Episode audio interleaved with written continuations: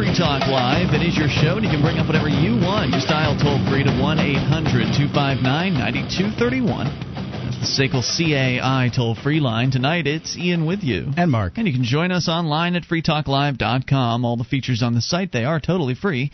So enjoy those on us. Again, that's freetalklive.com.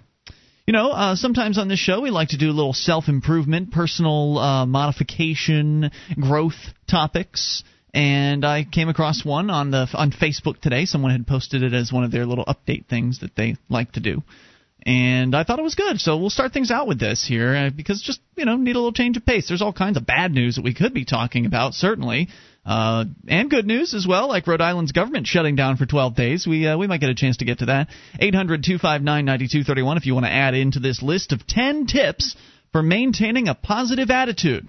This from dumblittleman.com. Having not the uh, nicest of uh, website titles, but nonetheless, Dumb Little Man. Tips for life, it says. So, uh, it says here, top 10 tips. Having and maintaining a positive attitude is vital for success in life and business. Zig Ziglar gets it right when he says it's your attitude, not your aptitude, that determines your altitude. Sure, you need skills, but you can learn skills. In fact, a positive attitude will make it much more likely that you'll learn the skills necessary to succeed. If you take two people with an equal skill set, the person with the better attitude will win. Yeah, you know this is absolutely true, and what it reminds me um, is, here is this uh, this original phrase. The what uh, rattle it off for me one more time. The, The Zig Ziglar quote. attitude. it's your attitude, not your aptitude, that determines your altitude. And it's I, I remember, and I probably told the story before, but I had um, you know my ex fiance and I went out to. She wanted to play racquetball with me, um, and I played my fair share of racquetball in my life. And uh, I took her out, and of course, I, you know, she wasn't doing very well. She was hitting the ball into the floor, into the ceiling, and all over the place, like people do the first time they play racquetball. And so she got frustrated, and she was done before we were done with the first game. And anybody is a better athlete than I am. I just don't have great hand-eye coordination. Um, and I, you know, I, I might look like I'm a great athlete. I am, however, not. Um, and eh, so if she would have practiced at this for any length of time, she would have beaten me um, pretty handily after, uh, you know, I don't know how long, a few weeks of practice, and she would have been very good. It wouldn't have been a problem, and, and off she would have gone. But her attitude dictated that she will never be a better racquetball player than me because she's done with racquetball, likely. So, wait, was it her idea to go there originally? I think it was. I mean, she either that or she wanted to do some kind of exercise together, and I said, "How about racquetball? I've Right. got some extra rackets." I could see her attitude a little more as a little more likely if she was feeling like she was dragged into it. But I if it was her why. idea, then that's a little that's pretty strange. Well, you know, people like to win, right? Some people, Yeah. for them, um, winning is more important. Competitiveness is Than more playing. right than than the game itself and the exercise and all those other things that you get out of it. I've for me, games are just games, and Yeah. they they mean nothing to me. Where I get competitive is life. Um, so you know, I, I I I don't really understand that. You can you can win a monopoly all day long. It doesn't bother me. Yay! there you go. Unfortunately, the story says here it's not always easy to stay positive and keep a good attitude. As things go wrong throughout your day, it's easy to let negative thoughts start to take over. Thankfully, there are many things that you can do to help maintain a positive attitude. These are things you can do on a daily, weekly, or monthly basis to make sure you keep a positive focus. So, and and they're right. You know, that, that certainly that negative thoughts do come to people. Uh, we get all kinds of thoughts that that pass through our minds, and it really just depends on which ones we choose to focus on. Yeah. You're you are responsible for how you feel at any given time. And there was a, a great example of this la- uh, on Sunday. This fallacy that we find so many places that we probably are guilty of uttering ourselves. You know, the "you make me feel so angry." Uh, kind of statement. You make me feel this. You know, whenever you hear somebody say "you make me feel," they're giving away their uh, their onus and placing it upon you. They are the ones that are in control of how they feel. They are ultimately at choice. I think they are matter. to some extent in control of how they feel. I don't think everybody's entirely in control of how they feel. However, they do get to fo- they are in control of their focus. That's a good point. So if you want to uh, you know, obviously there are people out there that are gonna you out in your front yard beating your dog with an axe handle is gonna make make me feel very bad. Mm. Now I can choose to do something about it. I can choose to not ignore it. I can you know whatever. I'm trying to pick an extreme circumstance here for you. I think uh, extreme examples do help to define the the situation. So, uh, you know, obviously the person who's out there doing that, that's their dog. They can do what they want with it. You know, people, uh, you know, people that don't like to see cruelty to am- animals, I always wonder whether how much meat they eat. Um, and you know, those animals were treated pretty cruelly when they were killed so that you mm-hmm. could eat their flesh. Um, uh, you know, so if it's important to me, maybe I'll go steal your dog in the middle of the night. I don't know. It's, it's a possibility. I, I think that just saying something like "you make me feel this" takes takes the responsibility away from yourself. When and you're right, Mark, you're going to have certain reactions. You're going you're going to feel certain things in response to things that, that happen around you, but it's ultimately your choice. I like what you said to focus on it. It's it's your choice to uh, embroil embroil yourself inside that emotion mm-hmm. and to dig further and deeper into it, or it's also your choice to say, well, wait a minute, why am I feeling this? Is this who I want to be? Is this how I want to feel? And if it's not, and I don't think it should be, I think feeling negative there's no there's no benefit to that. You, nobody else feels negative because you feel negative necessarily. You're really only punishing yourself uh, with those negative feelings. So make the effort to kind of and mentally shift yourself in a more positive feeling direction. You know, rather than feeling hatred towards someone, try feeling pity towards them. I mean, it's just a little step but it's a step in the you know the right direction toward a, a better feeling. And I think there are some problems that need to be solved. Um, and I think that there are other problems that you need to ignore. Um, so if your child, you're not going to solve your problem if you're in anger. If you're in that position of anger, you are not going to come up with good solutions. I, I think that you're right. I think that uh, you know there are better better uh, positions to make decisions from. So so the first, I think, the first and most important thing to do is if you're not feeling positive, is to think about what step you can take to get to feeling more positive. But let's get into their list here of what they're suggesting you can do. Uh, and again, if you want to add into this, comment 800-259-9231 from dumblittleman.com. Number one, read positive and inspiring books. Or I would add to that, maybe uh, you can find a, a, favorite blog or something like that that is it has a, that sort of message. One of the best ways to maintain a positive attitude is by reading positive books. These books serve to encourage you, inspire you, and teach you. Reading requires that you sit still and focus, and by focusing on something positive, it helps you keep a positive mindset throughout the day. Number two. I like those little, uh, just the little sayings that are often make you feel good and positive. Usually they have to be um, in aligned with whatever your philosophy or spirituality is. Mm-hmm. I get a couple of those in my email box right, day. I do too, and I th- I find them to be valuable. I perhaps don't have the time or interest to read. Uh, well, I've read many of them, but right now, one of the, the you know the the longer books that uh, right. you know might make someone feel better in, in certain situations. However, I find that I can you know can run through an email very quickly and, and get something out of it, and it, it helps to you know sort of center me uh, you know for that portion of the day. Yeah, th- that's important, uh, and I agree with you. It's one of the things I actually look forward to reading uh, when I get up in the morning. Is is one of those emails that that comes in. Number two, listen to podcasts and CDs. The advantage of listening to podcasts or compact discs is you can listen on the go. You can listen to motivating podcasts while you clean your house, exercise, or on a flight. In your car, you can play encouraging compact discs that help you make better use of your commute.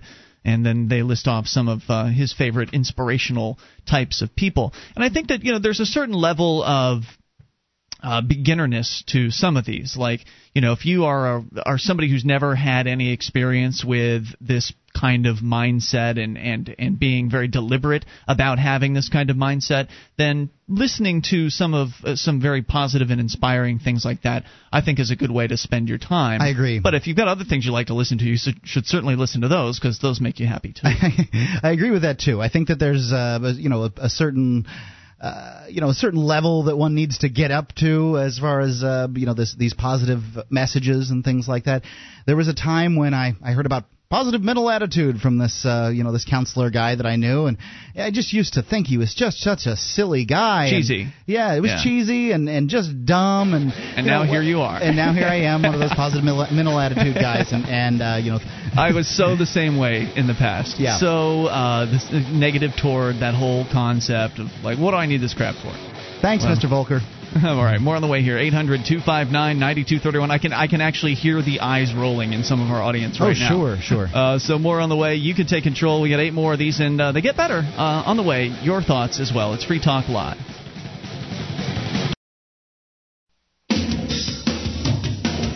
This is Free Talk Live. It is your show, and you can bring up whatever you want. Just dial the toll free number at 800 259 9231. It's 1 800 259 9231. And tonight it's Ian with you. And Mark. You can join us online at freetalklive.com. We have a lot of features and they're all free. Those other talk show hosts want to charge you for their websites.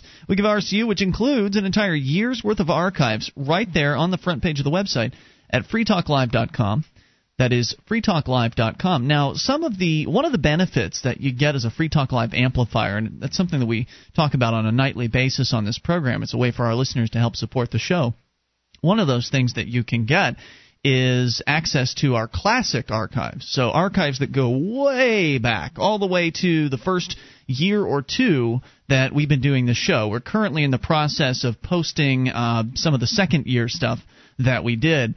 And the reason I bring that up is because people that have been listening to those classic shows, they can probably hear some significant changes uh, that have gone on on this program over the last half a decade. I mean, we've been doing this thing since 2002, and the fact is that the Ian today isn't the same Ian as he was five, six, seven years ago. The same with the uh, you know Mark wasn't the same guy either. Right. So it's it's kind of it can be an interesting study uh, to see how this uh, the hosts of this show have changed over the last several years. And we've been talking about positive uh, b- being positive. Ten tips for maintaining a positive attitude from dumblittleman.com. Uh, and I was talking about how well some of these are pretty basic. I mean, for kind of newbies to the idea of of thinking positively, but some of them are pretty good. In fact, it's all really good info.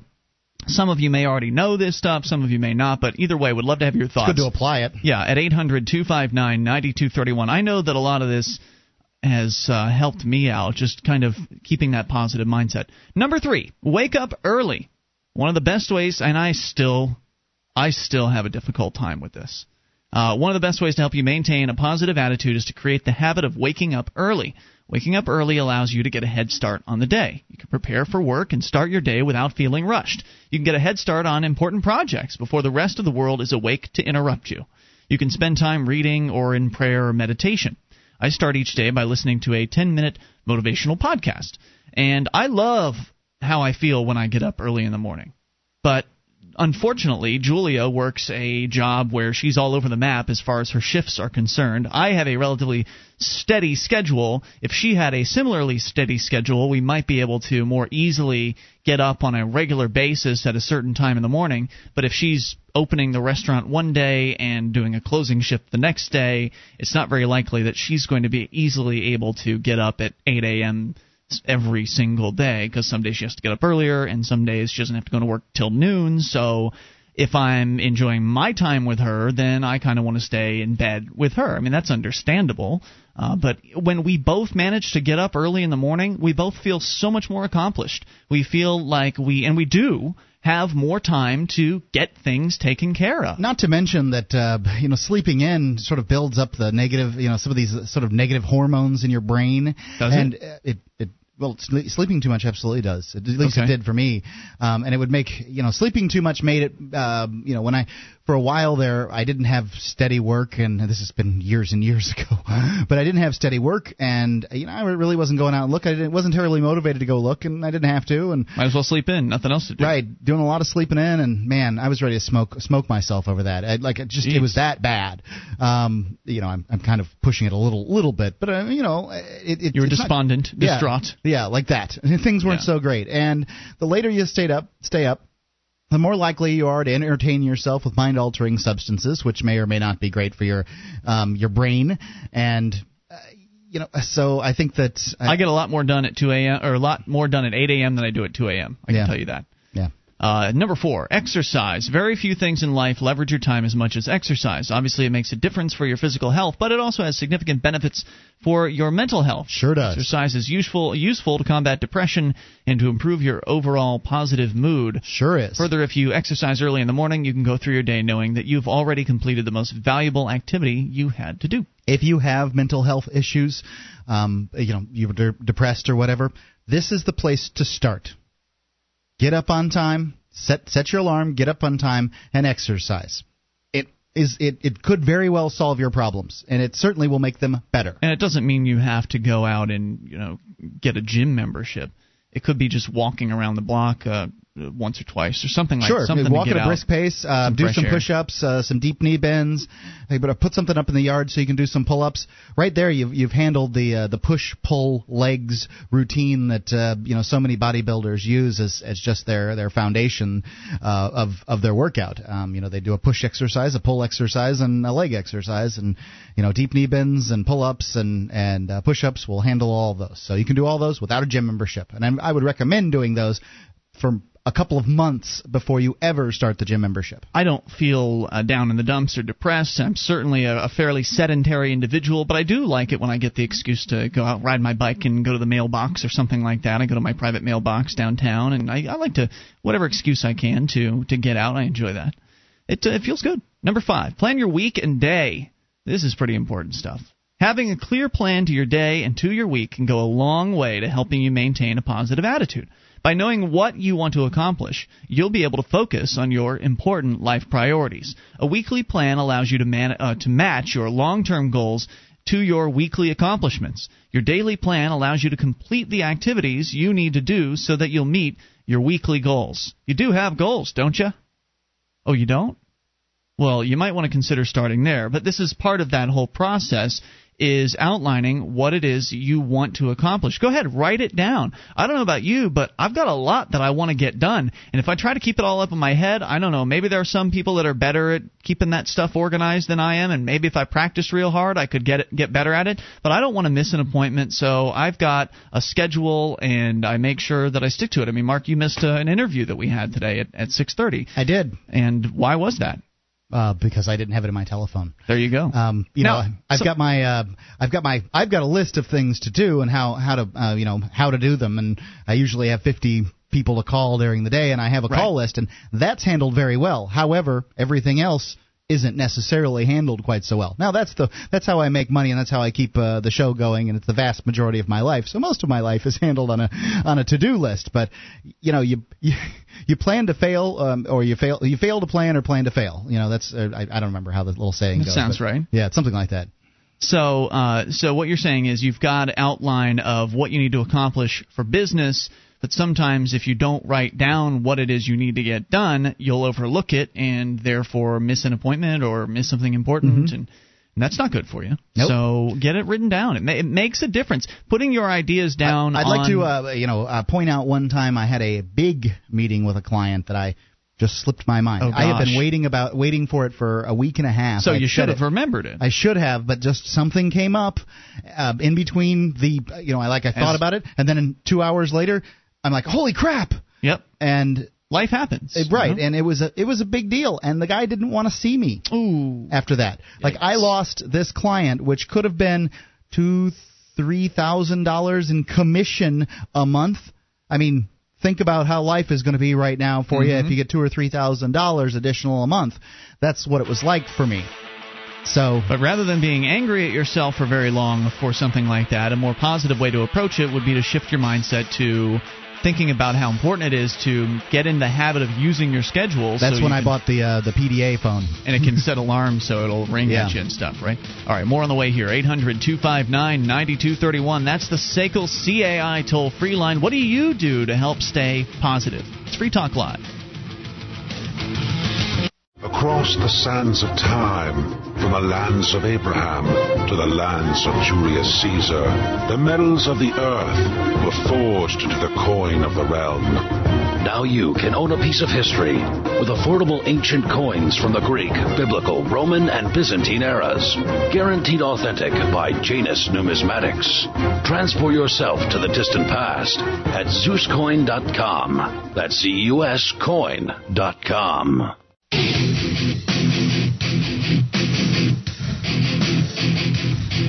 This is Free Talk Live. It is your show, and you can bring up whatever's on your mind. Toll free at 800 259 9231. That's the SACL CAI toll free line. Tonight, it's Ian with you. And Mark. And you can join us online at freetalklive.com. The features are free, so enjoy those on us. Again, that's freetalklive.com, and those features include the Shrine of Female Listeners, the ladies that have sent us their validated photo or video to prove they listen to the show.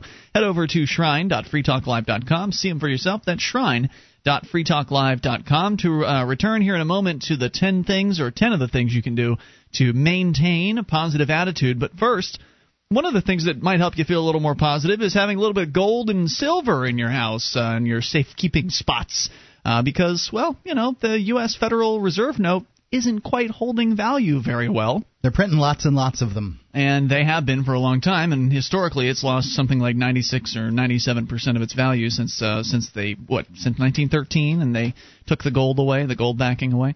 Well, go ahead and get your own gold, and we've set up some easy ways for you to do it. You can get 20 francs. Not just easy, but they're it's very affordable too. These are some great deals. Well, yeah, I mean it's it's we should we should point out that Free Talk Live will be making a you know a, a little bit of uh, a percentage on Mhm. these sales, so it benefits us. But you're not going to make the purchase on gold if it doesn't benefit you, and you're not getting a good price. And these are, from what I've seen, some pretty good prices. Uh, That's, it's my experience. They certainly are. I've looked on eBay, and it's tough to even find uh, gold and silver at these rates. Certainly, you can find. You know, uh, some some there's there's certainly if you look around and you spend a bunch of your valuable time looking around, you can probably find some stuff that's a little cheaper, but likely you can't. This will uh, th- this will uh, you know this undercuts most deals out there. And it's coming from a reliable source. Yes. Our friends over at Midas Resources, that's the organization that's behind syndicating this radio program. Mhm. Uh, Ted Anderson and the crew at Genesis Communications Network, that's a sister company of, of Midas. Anyway, they're offering a, bun- a few different things, and we're highlighting them over at gold.freetalklive.com. You can get 20 francs for $216 each. Now, these are 90% gold. It's my understanding that uh, they're uh, just less than a fifth of an ounce of gold. Yeah, these, it's right? basically it's a it's basically a fifth of an ounce of gold, and yeah, they're they're not entirely gold because well, you know, entire uh, pure gold rubs and and bends too easily. Right now, now these are um, somewhat old. I mean, these are from back in the 1800s. Some of, Some of them, yeah. And so that you can pick these things up, um, but make you can get them over at uh, gold.freetalklive.com. And though the fr- 20 franc is competitively priced with other forms of gold bullion, you uh, will also find it's no longer in production and therefore desirable by coin collectors. So it has that additional added value of Right. being old and desirable. Numismatic, I believe, is what they call it. Sure, and uh, you know they're sort of, even though they're um, uh, they're, they're not huge collector coins or anything like that. Some of some of them are, some of them aren't. But um, know, when people see an older gold coin, they're really just impressed by it. I think, um, and and so I, I really love that factor. So head over to gold.freetalklive.com or you can call 877-857-9938. That's 877-857-9938 gold.freetalklive.com. All right, so back to the 10 things you can do to maintain a positive attitude or get yourself to a more positive attitude if you're constantly down in the dumps.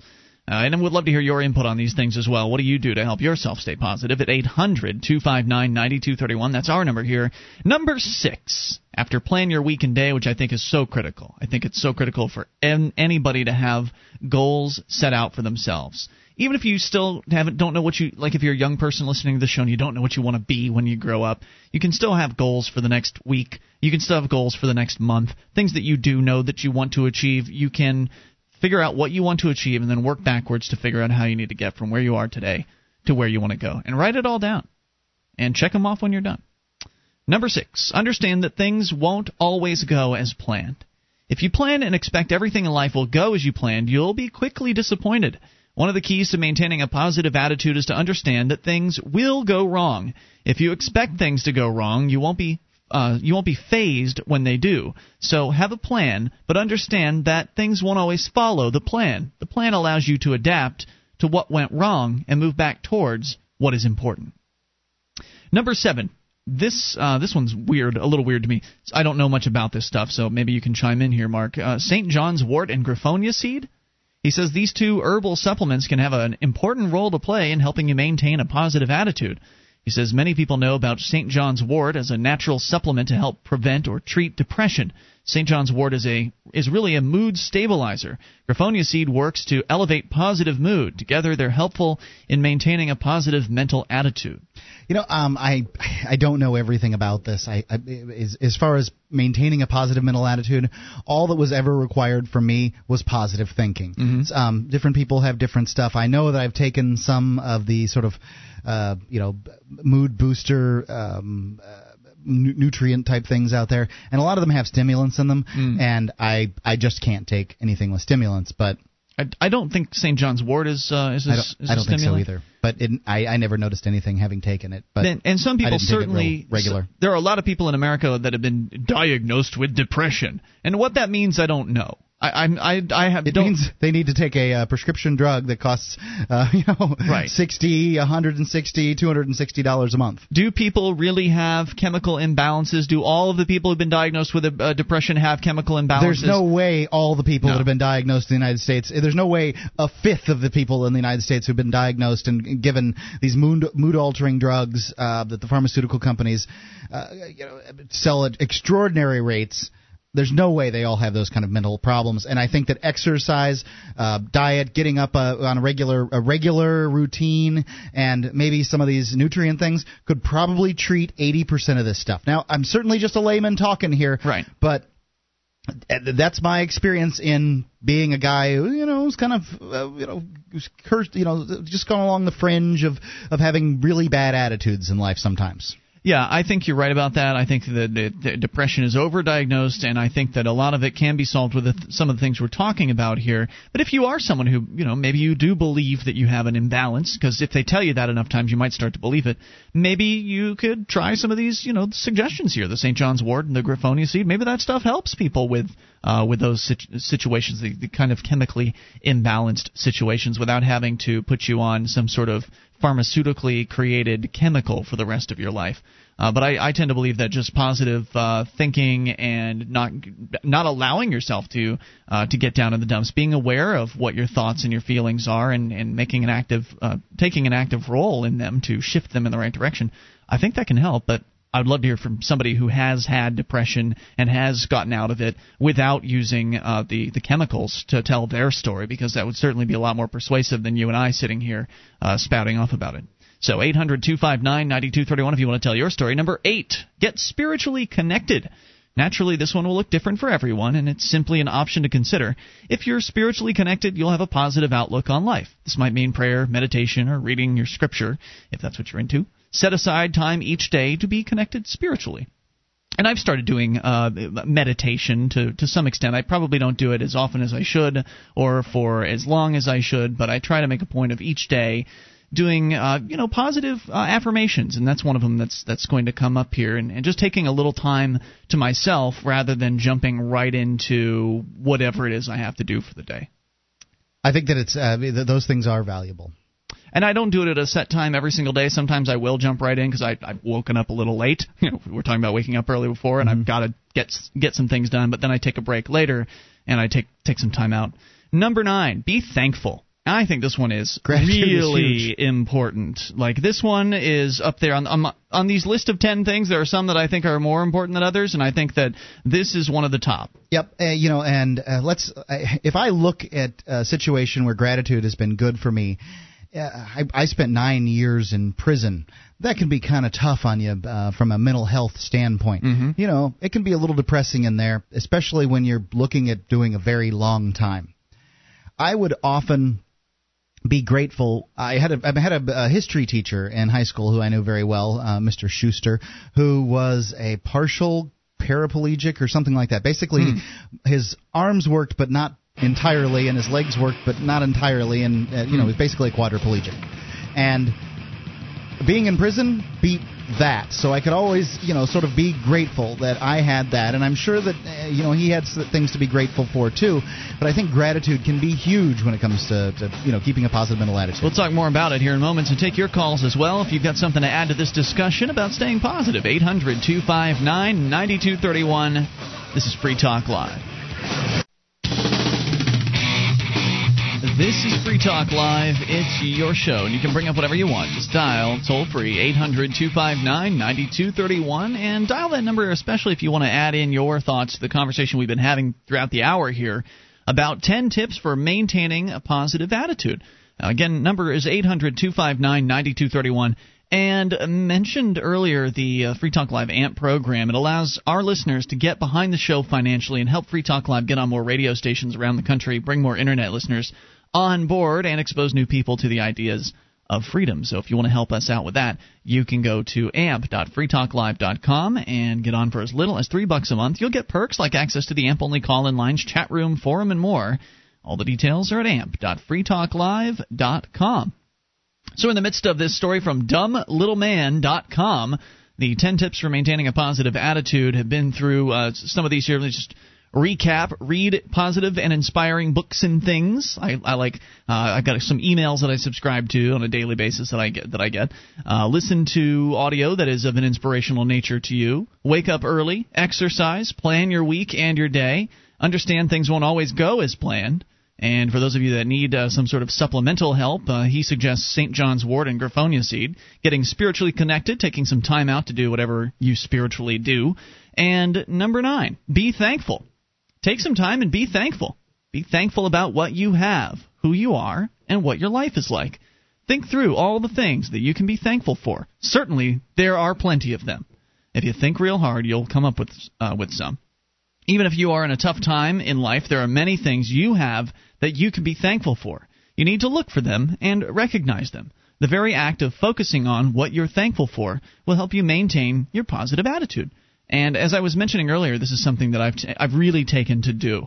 Uh, if I don't spend a lot of time, if I don't spend much time uh, doing meditation, which I don't really do that very much. I would like to get better at that. It's the whole quieting my mind thing that I'm still uh, working on right It- now. Not an easy process. Constant challenge. And uh, so, but but being thankful, that's something I've got down. I've been doing that for a while now, and I've gotten that down. In fact, I've written it uh, written it down. So w- when you think of those things that you can be thankful for, write those down too. I mean, we're talking about goals and how important it is to write down the things you want to accomplish in life because otherwise they're just flitting around in your mind. Maybe you'll remember them, maybe you won't.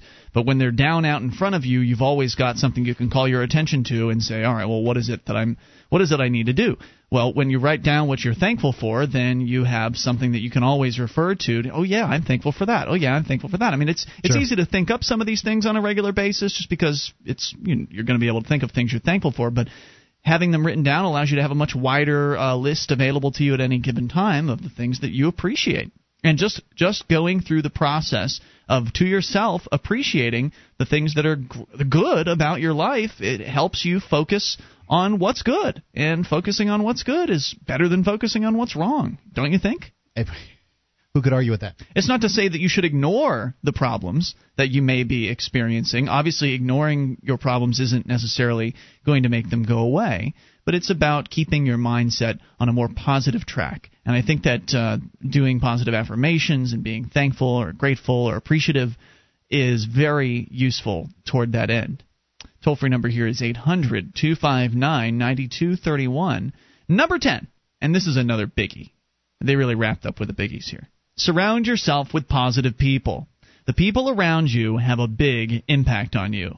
They impact who you are, how much money you'll make, and what you value. They also impact how you think. If you surround yourself with negative people, you'll be negative as well. You can't help it.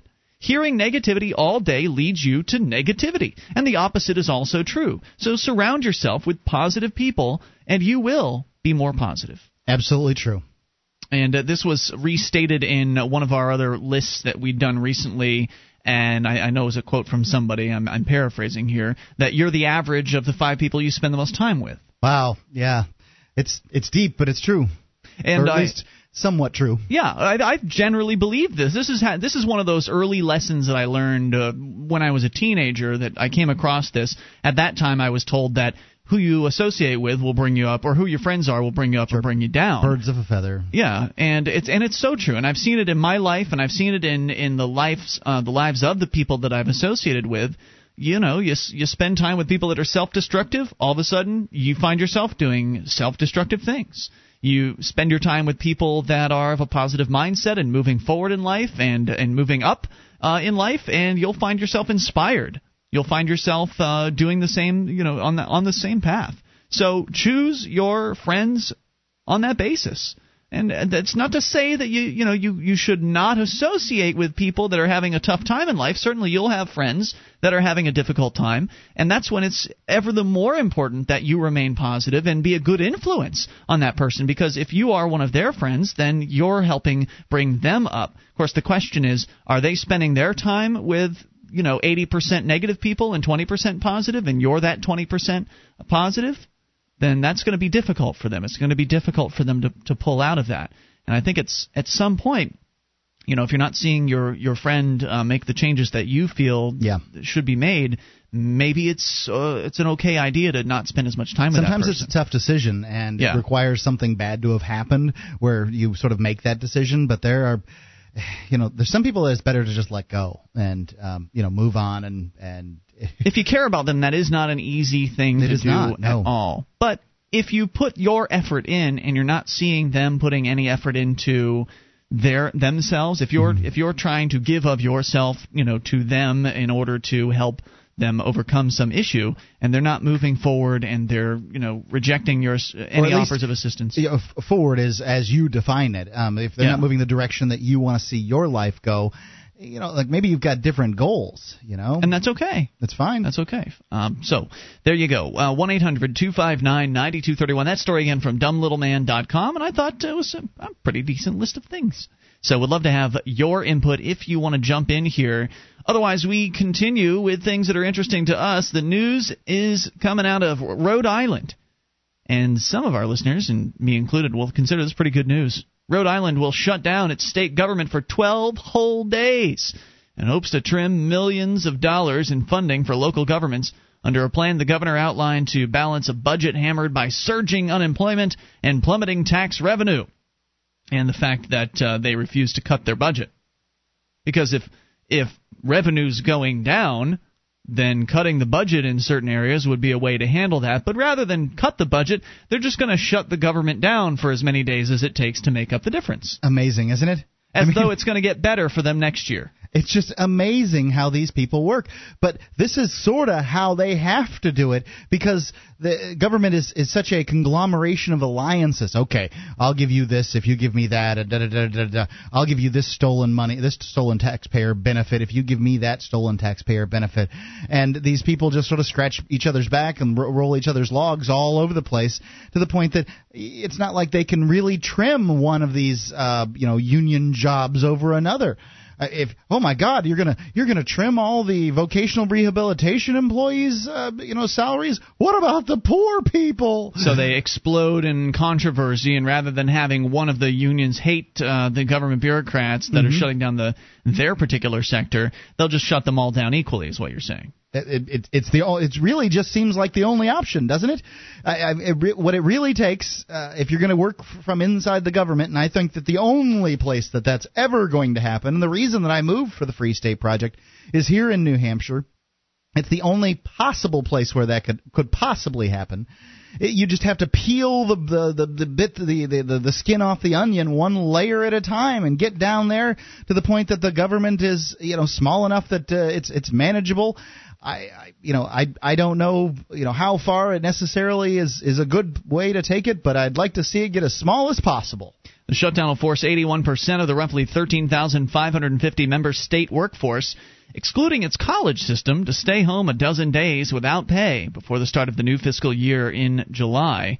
The closure comes as the worst recession in decades has eliminated hundreds of millions of dollars in tax collections and pushed unemployment to 12.7%, the second highest jobless rate in the nation behind Michigan.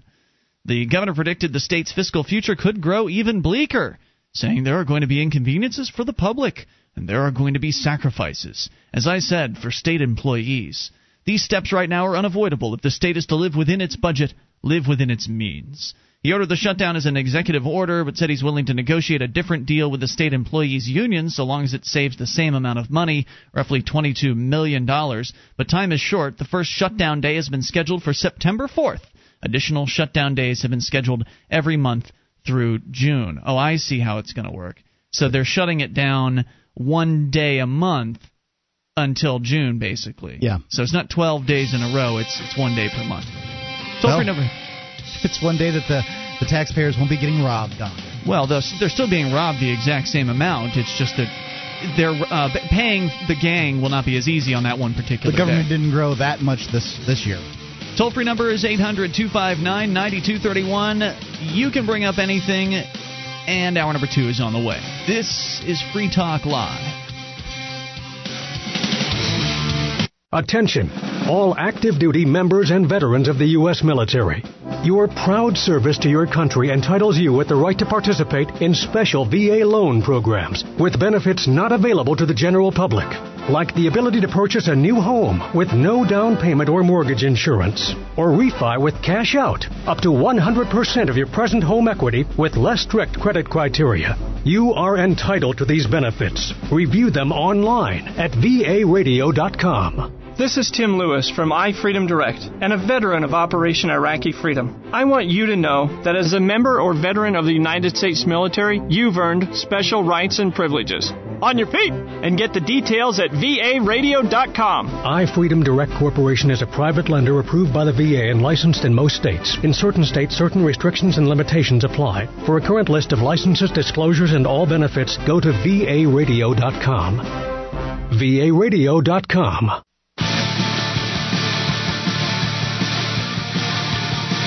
This is Free Talk Live. It's your show, and you can bring up whatever you want. Just dial toll free 800 259 9231. That's the SACL CAI toll free line. 1 800 259 9231. Tonight, it's Ian with you. And Sam. And Mark. And we're inviting you to our website at freetalklive.com. All the features are free, so enjoy those on us. Again, freetalklive.com. Right back into your phone calls. We'll go ladies first to Lauren, listening to WAIS in Ohio. Lauren, you're on Free Talk Live. Hello, Lauren. Going once. Lauren going twice.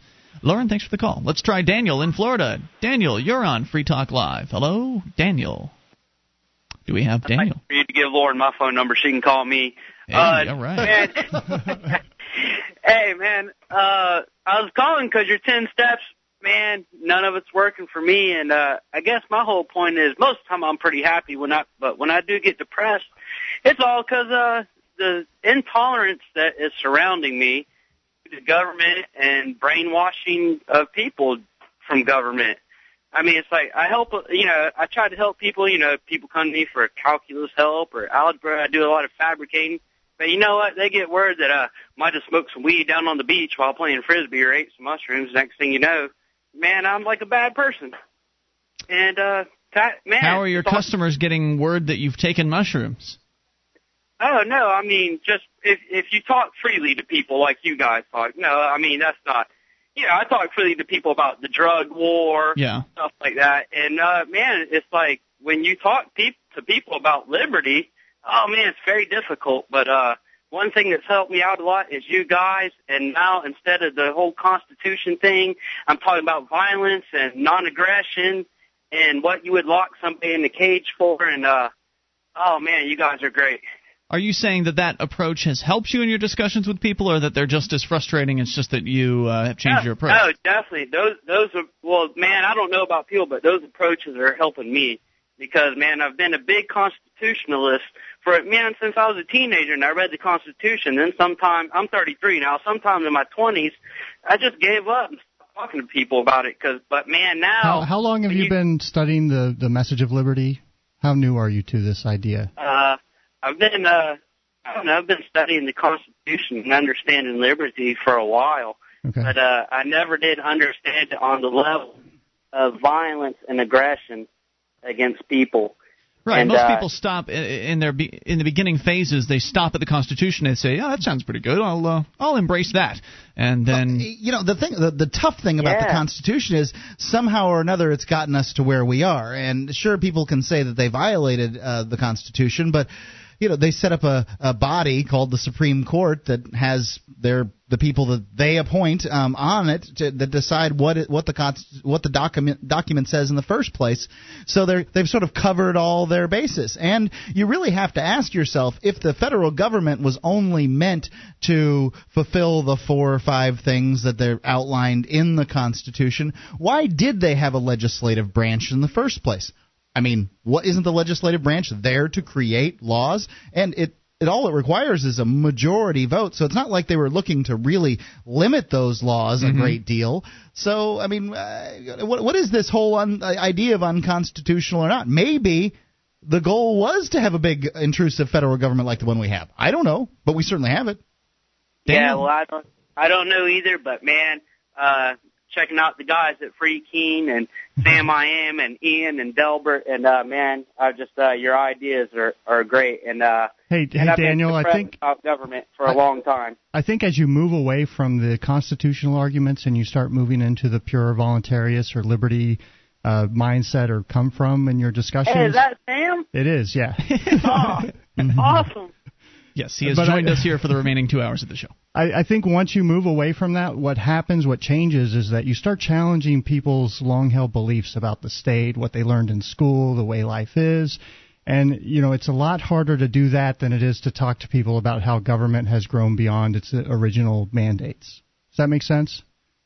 Uh, yeah, uh, a lot of you things you guys uh, say make sense, and uh, the thing that makes the most sense to me now that when I talk to people about politics, I try to bring it all back now to aggression and violence. Yeah, it's a good. It's always I- a good idea because if you if you allow yourself to get mired down in the details of well, you know, let's look at this government all up. program and analyze the statistics and see if it's really uh, you know effective compared to whatever else. I mean, you could do all that, but it requires a whole lot of work and effort and research and everything. And, and there's always something they can say to rebut you. There's always something that they have, some arrow in their quiver that they can pull out, and aha, well, NASA's great too, you know, or whatever it is that uh, that they've got. But if you nail it down to the issue of aggression, if you nail it down to the, you know, strike the root, and you always come back to human beings and their interactions with one another and what is an appropriate way for human beings to interact with one another, there's not anything they can say to that besides defending the aggression, and that puts them in a very uncomfortable position. And what took me a long time was learning how to, to get that across in a way that's non-confrontational that they're not going to immediately reject and start questioning you know me or, or my position or you know doing the character attacks that we see so often on freekeene.com Thank you, Daniel, for the call tonight. I appreciate hearing from you and uh, keep uh, working on improving yourself. 800 259 9231. I know it's a constant proce- uh, process in my life. Yep. 1 800 259 9231. Did you hear any of the first hour, Sam, perchance? i heard uh, most of it yeah Okay, okay, because that, that, that would have been a great hour for you to be here. I we were know. talking about being more positive. You're certainly welcome to throw something in here in a bit. Let's go to Lauren. I think she's actually there at this point. Lauren in Ohio, listening to WAIS. Are you there, Lauren? Yes, I am. All right. What's on your mind tonight? Um, hey, a couple things. I was just thinking about what you were just saying, and I have a saying: we best protect when we respect. We best protect each other when we respect the truth. And the bottom line is, you know, I am God's gift to me. You are God's gift to you. If you don't believe in God, that's fine. But each one of us is our own kingdom, our own land, our own piece of consciousness that we're supposed to control. This rogue government is supposed to be serving the people and protecting their life, liberty, and pursuit of happiness. That was the purpose for which they were put together. Now, yeah, but that's rem- all. But that's all a cover story. I mean, Well, no, it's just ideally, what they did. uh, well, no, but ideally that would be nice. But the only way that government could possibly be constructed in that fashion is to do things on a voluntary basis. Well, no, but this is my point. It is voluntary. That's why the 14th Amendment says all persons born or naturalized in the United States. Lauren, I tried telling them that I didn't consent. Uh, Lauren, I tried telling them I didn't consent to their system because it says in the First Amendment of the New Hampshire Constitution that consent's required for uh, for good government. Yeah, uh, that's when they gave you 30 days for the first time you said you didn't consent. Yeah, 30 days in jail, followed Well, by 30 more, followed by 30 more. here's the thing. I know they're violating a lot of the, their rules, codes, regulations, and statutes that are supposed to limit them and abusing the people, but it's actually our fault because, you know, we go through their school systems where they mass indoctrinate and you know, you can't really. People don't even know this is a republic, not a democracy. I mean, you know, mob. The difference doesn't. I mean, the difference is so subtle, though. I mean, a republic is well, basically no, no, where it's not you. subtle at all. Well, a, a, republic is, is where you democratically. Wait a minute, Lauren. A republic is where you democratically elect people to so-called represent you, which isn't possible. A republic is all equal under the law, which means you don't have government workers, government servants able to abuse you, rob you uh, so, so what Lauren, they're doing. Lauren, how can government protect life, liberty, and property if they first must take it in order to do so? Well, no, my look at I'm not for any No, of this. I was just making the point that they are not honoring the the Constitution is what they But- swore an oath I- uphold. and I okay, think the point- if we can't even get to that part, what's the point of participating in this whole thing? But anyway, I just was calling about the money thing where you were talking about they're taking off one day a month. Yeah. Hey, Yeah, this check is Rhode this out. This is out of the Constitution, okay? The Constitution of the United States of America. The Constitution shall assemble at least once in every year, and such meeting shall be on the first Monday in December, unless they shall by law appoint a different day. All they're supposed to do is meet once a year and say, hey, did anybody violate the Constitution in any way? That's it. They're not supposed to be sitting there trying to figure out how to run our lives, how to educate our children, how to take care of our health, how to save for our retirement. Yeah, well, retirement. try telling tell them us that, What though. to put in our bodies. Here, have a vaccine full of poison. I wouldn't stand Lauren, still I share for you to shoot Lauren, me. I share your frustration, but Wait, wait, wait, did you say Oh, that? no, the- I'm not wait, frustrated. No, no, no, I'm Lauren, saying, Lauren, that doesn't know. make any sense to me. Now you're saying the legislative branch is supposed to meet to see whether or not people violated the Constitution. I thought that that was. I mean, that's what I was taught the Supreme Court was for. Well, no, no, no. But my point is, they only were supposed to meet once a year. They're not supposed to be meeting all year, figuring They- out Try to get how them to we're stop. They started supposed their crap live. real early. I can tell you that much. I Thanks, mean, it- Lauren. it- Appreciate the call. 800 259 9231. Can the Constitution be gotten back to.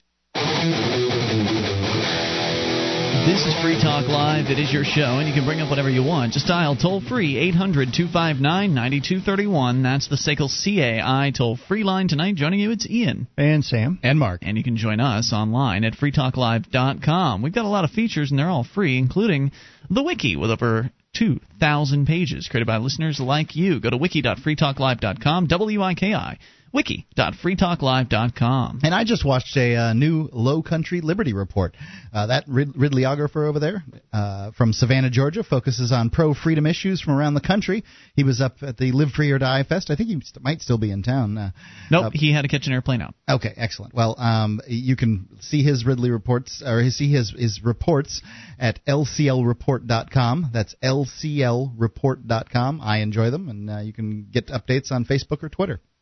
So we were on the phone with uh, Lauren there for a moment from Ohio, talking about the. She was talking about the Constitution and how the, in in her opinion, the government is no longer adhering to the Constitution. And of course, she's absolutely right about that. The Constitution was, in its original intention, was as a set of rules for the government to follow. A lot of people have come to the belief that the Constitution grants them rights, and the Constitution uh, essentially gives them rules, and really it's a it's a, a rule set for the government, and they never really have bothered to follow it. It's just that they follow it even less now than they ever have in the past. And of course, as many people do who love the idea of freedom, she was opining about how uh, things could get if things could get back to the Constitution, that sure would be great.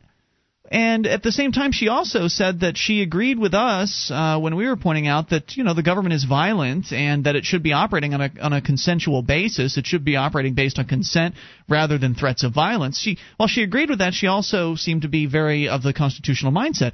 And the Constitution authorizes taxes. So it's in the Constitution. Violence is enshrined within the Constitution. The government, from its formation, was not intended to be a voluntary organization. It's a it's a government. Now, I know, Mark, you say that you you know would I, you'd like to see someone experiment with the idea of a government that was funded on a voluntary basis, and I would be fine with that. If people wanted to do business on a, a voluntary basis based out of consent, and call themselves a government, that'd be okay with me, as long as I wasn't forced to pay for what they're they're uh, they're doing. I don't want to pay for your government schools. I'm not in, I'm not interested in that. I Well- don't care if it says it in your constitution. I think that um, I, I think the idea of everybody operating in a voluntary world is a great idea. I, I just think that you know the only way you're going to get from point A to point B is by having a plan, and it seems to me that the plan, in order to get rid of the government, either has to be one of two things: um, either you have to have a bloody revolution, or you've uh, you've got to educate people to the point that we can uh, peacefully get rid of this thing. And to, to me, peacefully get rid of it means shrinking the size of government. And one of the ways to educate people is to show them that smaller government works. Yeah, I'm, I'm all in favor of that. I think education is, is very important. But I think you'll see a shrinking in the size of government if you can convince people to go voluntary. I mean, that's really the only thing that, that needs to change here is that if these government bureaucrats begin operating on a voluntary basis, then I have no more objection with what they're doing. I, Yeah, but Ian, people look at this issue and say, "Well, we have to have government," and they can give you a hundred reasons as to why because they they have been taught so well by the government school system that you know we have to have this apparatus out here doing this, otherwise society would fall apart, and they believe that, so they don't see you know letting the market take over or having a, doing things on a purely voluntary basis as an even a viable option. well, that's where our job comes in, right? Yeah, absolutely. All right, let's continue with your calls and talk to Fritz in Missouri. Fritz, you're on Free Talk Live. Okay, thank you. Yes, Fritz. Uh, I'm calling on Skype. Is the audio all right? Sounds fine. Go ahead. What's on your mind tonight? okay. You're on an op- you're on an open speaker system in the house, and I have a handheld mic.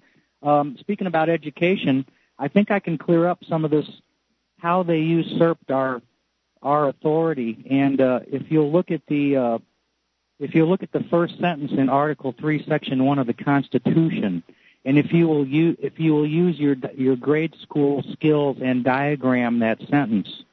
the, I don't have it handy. Do you uh, happen yeah. to have it? I've stopped worshiping it like a judici- religious document these days, so I just don't I don't keep it around as much. Yeah, well, I'm, I'm looking at it online. I don't have it laying here either. Okay. Uh, my my my friend is uh, was in the Marines, and he learned the law because he was a law clerk in the Marines, and he has a great website called SanityClause.com, and he has some great writings on there, and this is one of his writings, and his name is Sanity Clause. He's a rainbow person. Uh, the judicial power of the United States shall be vested in one Supreme Court and in such inferior courts as the Congress may from time to time ordain and establish. And if you diagram that sentence, you will see that Congress never had authority to create the Supreme Court. The Supreme Court is us.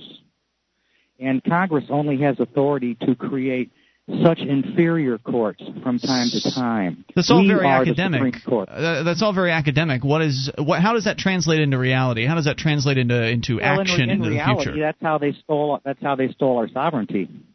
They got it. And now that they've had our sovereignty for 250 and then- years, what do we do? Wait, now, wait a minute. Now, how does that? Uh, how does a sentence on a piece of paper steal sovereignty? Uh, I would say that your sovereignty was stolen the moment you decided to give it up, the moment you decided to bow down before and the and obey whatever they're telling you to do. Well, I, you know, as I'll use your argument, I didn't decide that. My ancestors decided that. No, no, But, you um, decided every single day of your life. You decide to go Oh. along with the system as much as you decide to go along with it. Oh, I do too. that's- I go along with it too. Uh, Unless you were born into with the- slavery. I mean, if if if your don't- ancestors decided I this don't for go along you, with the system. if your ancestors decided this for you, then you were born into slavery. Is that what you're saying? Sure, You say And you don't go along they with the system. Do you pay taxes? this is how they pull. When, well, if you don't work, you don't have to pay taxes, do you? Do you have a house? I have a house. I do pay some property tax. Then you're going along with the I system. I pay as few taxes as I can. I, I do, look. I'm not. I'm not jumping down your throat on this. I do too. I, oh, I, yeah, I you try, are. You jump down everybody's throat. No, I'm not. right. Not trying to jump style. down your throat here. I'm telling you, I do the same thing. Okay, I do the same exact thing. But it's our choices that have given up our sovereignty, not some line on a constitution, not some old document that a bunch of dead guys wrote a couple hundred years ago. That didn't do anything. That's just a, a words on paper. It's our choices collectively that have uh, gotten us to this point. If we just decided to choose differently, if more people decided to minimize the taxes you pay, uh, they paid or not pay at all and not go along with the dic- diktats and the uh, the demands of these government people, then they would be completely powerless because they couldn't throw everybody in a prison cell. But because everybody's So- afraid so- of being the first person to step out of line, uh, the government is very effective at keeping people un- very unfree. So we could decide to create our own Supreme Court and uh, and challenge this. Well, that's the thing. It, it's when we talk about changing people's minds, it's the the world is existing because people believe this is the way it should be. That, like I was talking about earlier, they Well- believe in this apparatus of the state that it's necessary, and just going and creating a competing entity that people don't really believe in is, I don't think, is going to do much to change things. Well, well, I, I don't disagree with with any of your arguments, really. I'm trying to explain to people, and the woman that just called was great. I'm trying to give her some background as to how this how this was done, and I'd like to continue. Uh, Later in history, at a state level, in the 40s during World War II, when nobody was paying attention, the Bar Association in most states got laws passed in most states, and I believe Illinois was the first state. In Missouri, I think it's RSMO 484. Tell you what, you'll have to call us again and give us more of this later. I thank you for the call. We got to move on. Uh, but you know what I'd like to hear from you is uh, let us know how that process goes with you creating your own Supreme Court. We'd love to hear how effective that that works out at attaining liberty. More on the way. It's Free Talk Live.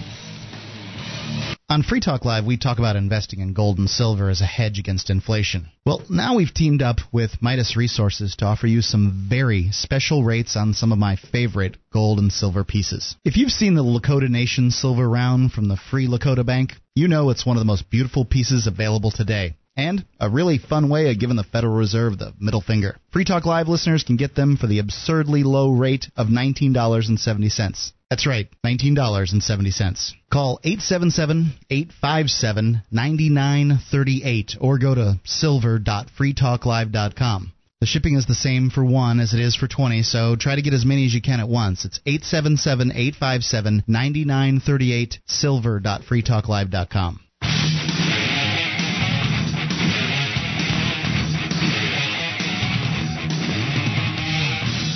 This is Free Talk Live. The toll free number is 800 259 9231. It's the SACL CAI toll free line 1 800 259 9231. Tonight it's Ian with you. And Sam. And Mark. And you can join us online at freetalklive.com. The features are free. Enjoy those on us at freetalklive.com. And those features include the bulletin board system. We've got over 450,000 posts. There's a lot to talk about from serious issues to fun stuff. You'll find it all at bbs.freetalklive.com. And do you have a company that needs to try something new in the area of collections? SACL CAI does collections early out billing and they purchase charged off receivables.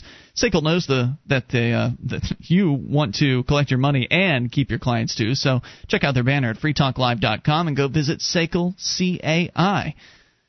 So let's continue taking your phone calls and go to Keith in Pennsylvania on the amp line. Keith, you're on Free Talk Live. Hello there. Hey, what's up, Free Talk Live? Keith, what's on your mind tonight? I'm on a Skype call too, so hopefully you can hear me okay. It's working out. Go on. Uh, good. So uh, the other day, on I think it was Friday, you guys were discussing uh, reality and consciousness. Yes. And so I wanted to kind of explore what you had said. You, um, I think the quote that you read was that reality exists independently of consciousness. Okay, this is. Whoa, whoa, whoa, hold on, hold this on. was the objectivist. Uh, That's that's the obje- that was not the quote that I am agreeing with. That was the quote I was disagreeing with. The objectivist, uh, an objectivist called us the night before and was asking us, "Why aren't you guys objectivists?" And so we got into this this a brief discussion, then brought it up the next night, and that's when I read from Wikipedia what their definition of objectivism was, and I said, "Well, I couldn't possibly be an objectivist because I disagree with the first ten words." And that Right. that was it. Okay, so I think you you guys, I think uh, Sam and Ian and, and and myself have differing views on that statement. So I was kind of calling to explore what you had meant by that reality doesn't exist independently of consciousness, or you can't No, subscribe to that. Right, that I didn't make this. I didn't make the contrary statement. Uh, let me read the exact Okay. phrase from the uh, Objectivism Wikipedia article, and I'll And I have explain. questions for you then. By all means, we'll get to that here. And since Sam's Okay. here tonight, I, I want him to chime in on this as well, since he wasn't here for the original conversation. The statement right at the front of the description from uh, for objectivism is: Objectivism holds that reality exists independent of consciousness. And all I said was, that's uh, that's not a belief that I wish to subscribe to because first of all, you can't prove it. Um, and I, I just don't I, I don't feel comfortable basing my beliefs Right. around that I particular said- statement. I think you said that it was a leap of faith to subscribe to that. It is, So and it's okay to it's okay for people to you know take a leap of faith into something that they really want to believe in, but that's not something that I that I want to believe in. All right. So so I'm disagreeing with you. Okay. Okay. So here's my question. Uh, you guys are probably sitting in a room right now. Okay, and the room feels real. Mhm. Right. Sure. So so so the question I guess is for Sam. Sam, if Ian died right now, would the room still exist? Uh, yes. Okay, Ian. I feel like Ian, I'm being if you set up here. Ian, if if you died, would the room still exist? I would say the odds are pretty good that that uh, you know what you expect to happen will happen. I can Um, absolutely, okay, so- unequivocally say if I die, all of the universe ceases to exist. well, I mean, okay, so the universe re- revolves around you, Mark. Okay, we we already know that. yes. Um, so, so my question uh, is, uh, whose consciousness are we talking about? Is it my consciousness, your consciousness, Mark's. everyone's consciousness? Well, Mark's. I think you, what you're basing that presumption on is that uh, consciousness dies with uh, the the physical body. Is that is that something you would say you agree with? You know, I don't know the answer to that. I tend to believe that it does because I don't have any evidence. Uh, you know, I hear stories, I hear people talking about seeing ghosts, but I, I tend not to believe it. Mhm. I tend to be kind of um, skeptical about it. I guess it's a possibility, but you know, is it a certainty? Absolutely not. It's not a certainty. So Um, so, so- do you so- think? Let me ask you What- one more question there, if I can.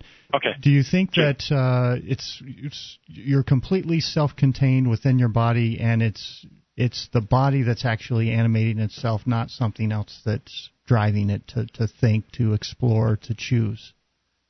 I think that um, you know the brain is a mystery. We don't totally understand it, but Okay. it is an organ, and and somehow consciousness arises and emerges from these complex processes that are happening inside our brains. Okay. I mean that's that. I think that that's a pretty reasonable uh, That- you know state statement. That's a belief.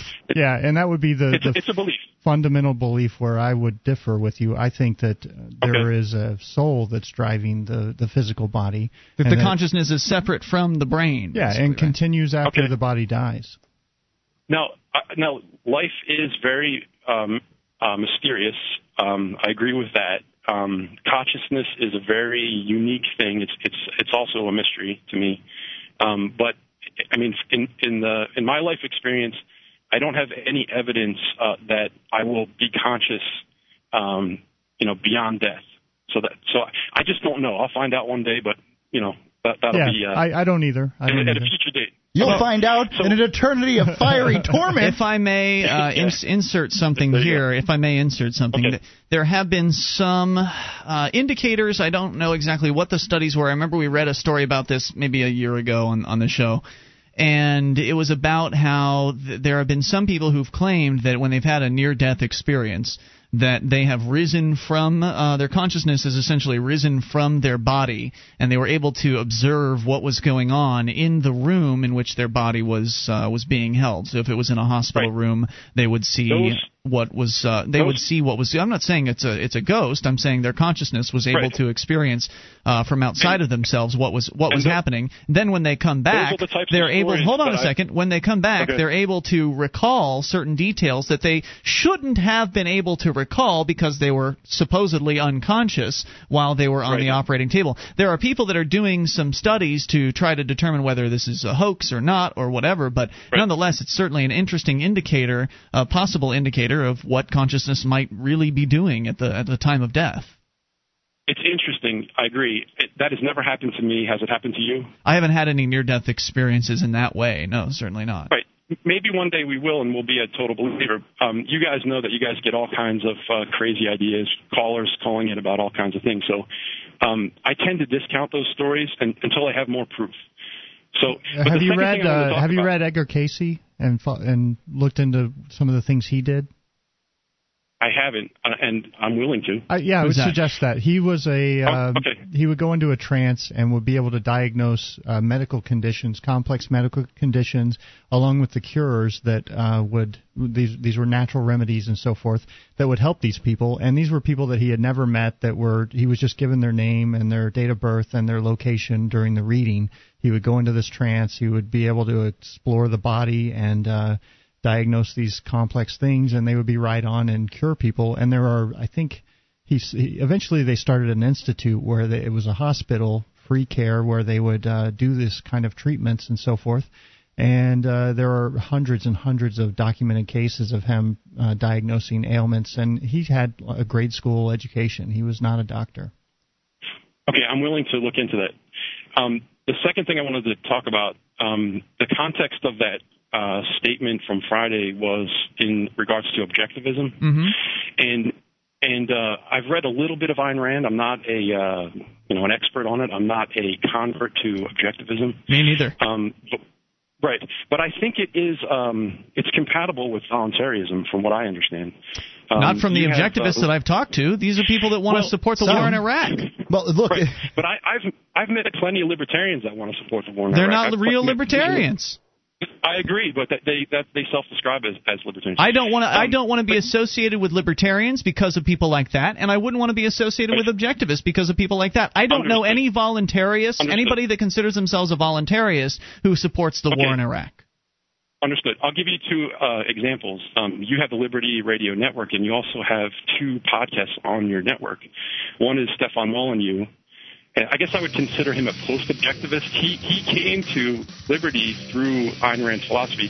Also, Wes Bertrand, the Liberty, uh, the Complete Liberty podcast. Oh yeah, I love Wes very- Bertrand. Complete Liberty's a Yeah, great well, show. We'll get back to you here in a moment. Hang on, Keith. You can continue. 800-259-9231. That's the SACL CAI toll-free line.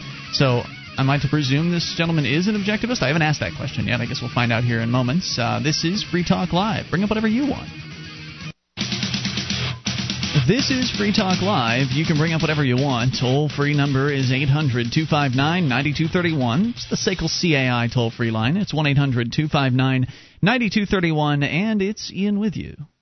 and sam and Mark. And we invite you to our website at freetalklive.com. The features are free, and if you enjoy this program and you'd like to help support Free Talk Live, you can shop with us at amazon.freetalklive.com. Just enter Amazon through that link, and Free Talk Live will get a percentage of your purchase. It's no additional cost to you. The same great Amazon prices that you're used to. It's just that Amazon's going to take a cut of their profits and send it to Free Talk Live for sending them the business. So start your shopping at amazon.freetalklive.com. That is amazon.freetalklive.com.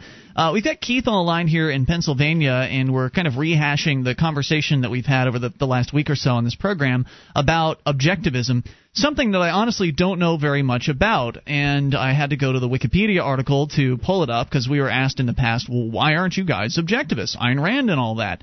And I don't really know that much about Ayn Rand. I've read Anthem, which is one of her shorter books. And I read that back when I was in high school before I'd really even come to the, the liberty message in any significant fashion. So I never really went down that road. I just it just wasn't part of my liberty education, if you will. And so looking at the definition of objectivism and having come to the kind of um, appreciation of the metaphysical, uh, spiritual kind of viewpoint at this point in my life, looking at the first few uh, few words in the definition immediately sent off a red flag for me. This also, and what was also a red flag was the fact that many people who call themselves objectivists support the government and support uh, government aggression, things like war and, and stuff like that. And I don't want to be associated with uh, with that kind of thing. So that that alone would have been enough for me to just say I'm not interested in objectivism. But when I looked at the first few words, it, uh, it turned me off. But Keith is here with us, and Keith is in Pennsylvania. Keith, are you an objectivist? Hey guys, I am not an objectivist. Okay. I, I, I appreciate philosophy, and uh, you know I take what I like from certain philosophies, and I disregard the rest. And same thing is true with, uh, you know, Ayn Rand wrote a bunch of fiction books. They're entertaining. You really have to dig for her personal philosophy in those fiction books. Um, if you want to read like a short essay of actual uh, philosophy from her, uh, you could read for the new intellectual, and uh, I guess you can get that on what is it, audible.com slash FTL. Is that what it is? I'm sure there Audiblepodcast.com Yeah, slash FTL. It, it's a short essay. It's only about 40 pages long, and it's you know it really distills down her personal philosophy. I, I could give you, I could do my best to give you a brief synopsis of it if you're interested. By all means. And I mean, I'm, I'm not.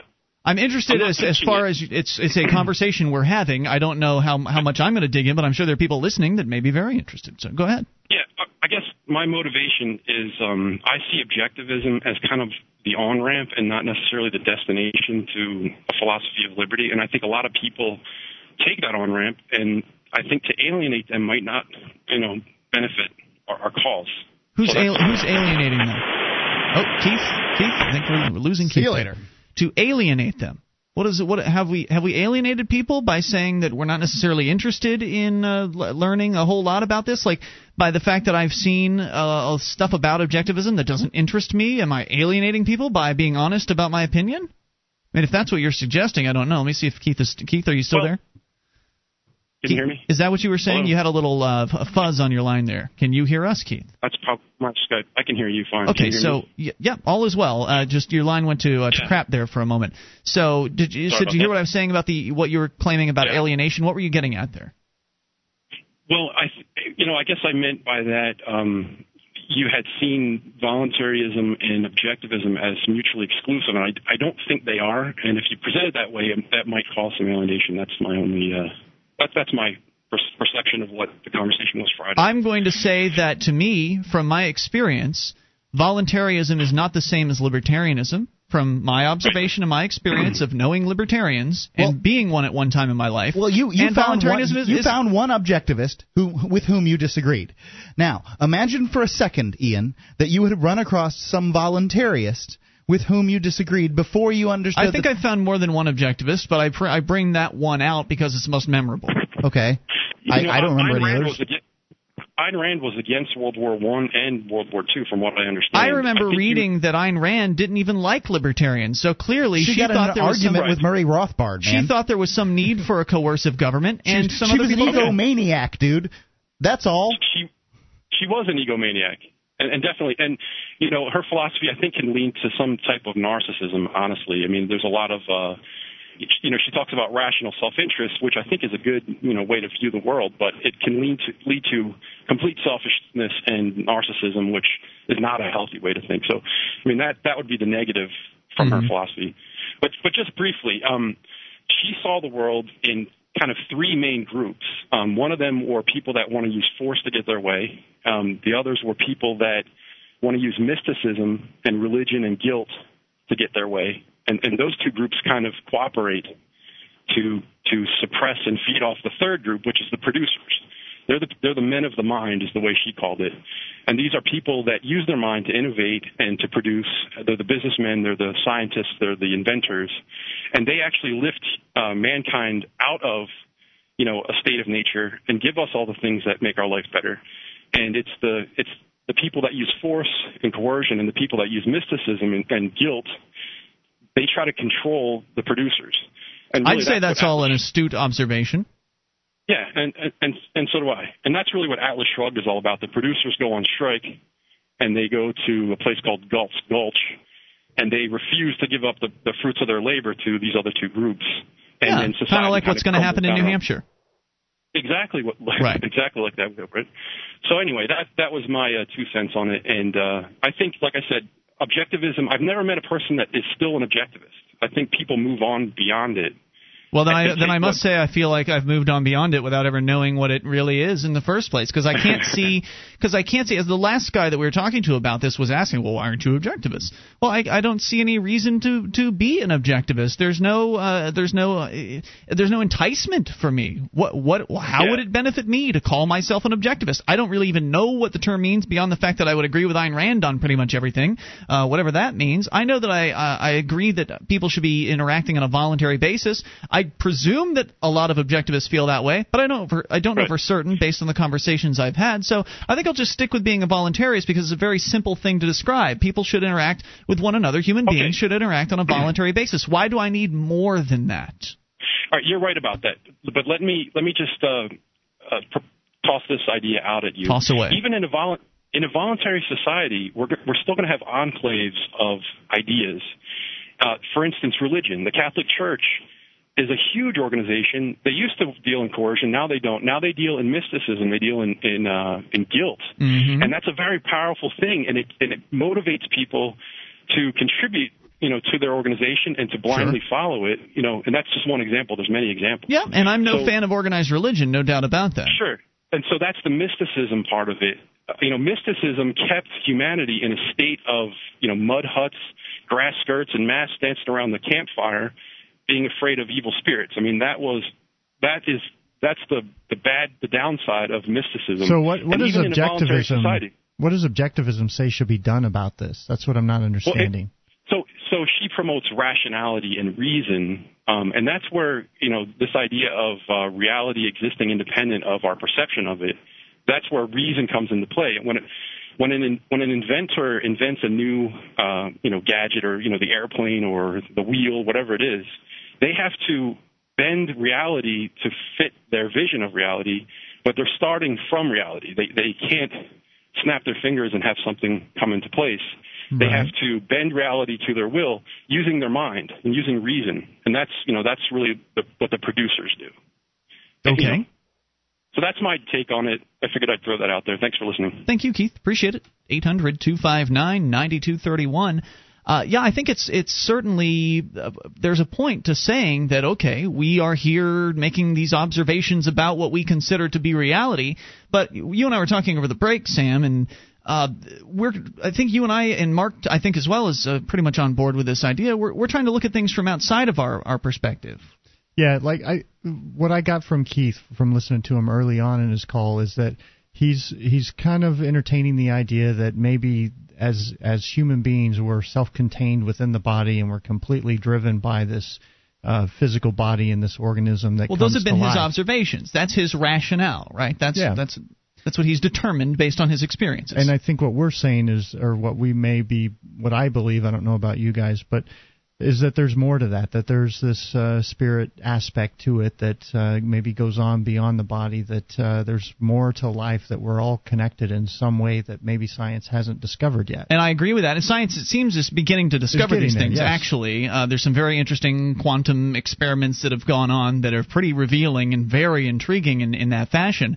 And I think that, that that belief system that you're describing, Sam, and I hold it, and Mark, I think Mark, you also hold that uh, belief system as well. Um, large. that I think probably would be enough to break us away from Ayn Rand, as far as she sounds like a very, you know, based in her observations, rational. Oh, if you can't, you know, if it can't be proven, it must not be true. Yep. Um, well, I, I've kind of moved away from that perspective, and we can continue on this path here in a few moments and take your calls as well at 800-259-9231 because there are some things that uh, that happen that just will cause you to question reality itself. More coming up. It's Free Talk Live. DVD, books, music, instruments, periodicals, computers, software, electronic, photo, cell phone, office product, home and garden, bed and bath, furniture, kitchen, pet supply, automotive, hardware, apparel, shoes, jewelry, grocery, healthcare, sports and outdoors, toys, games, used and more. It's a department store at your fingertips. Amazon.freetalklive.com. Get all your shopping done, a great deal, delivery to your door, and a percentage of your purchase will go to Free Talk Live when you enter Amazon through Amazon.freetalklive.com.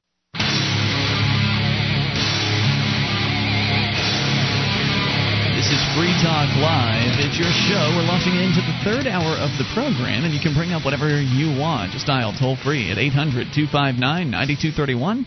That's the SACL CAI toll free line 1 800 259 9231. It's Ian with you. And Sam. And Mark. And you can join us online at freetalklive.com. The features are free, so enjoy those on us. Again, that's freetalklive.com as we continue taking your phone calls about whatever you want. Let's talk to, I believe we have, uh, again, you can bring up anything here. Let's go to Jesse in Oregon. You're on Free Talk Live. Hello, Jesse. Uh, hello there. Hey, what's on your mind tonight? Okay, well, I called to talk about um, last last night. You had a caller. He's a regular caller. I forget his name. He called to talk about the resource-based economy discussed in the movie Zeitgeist 2, and um, I, I really felt that you didn't properly explain what, what what's involved with it.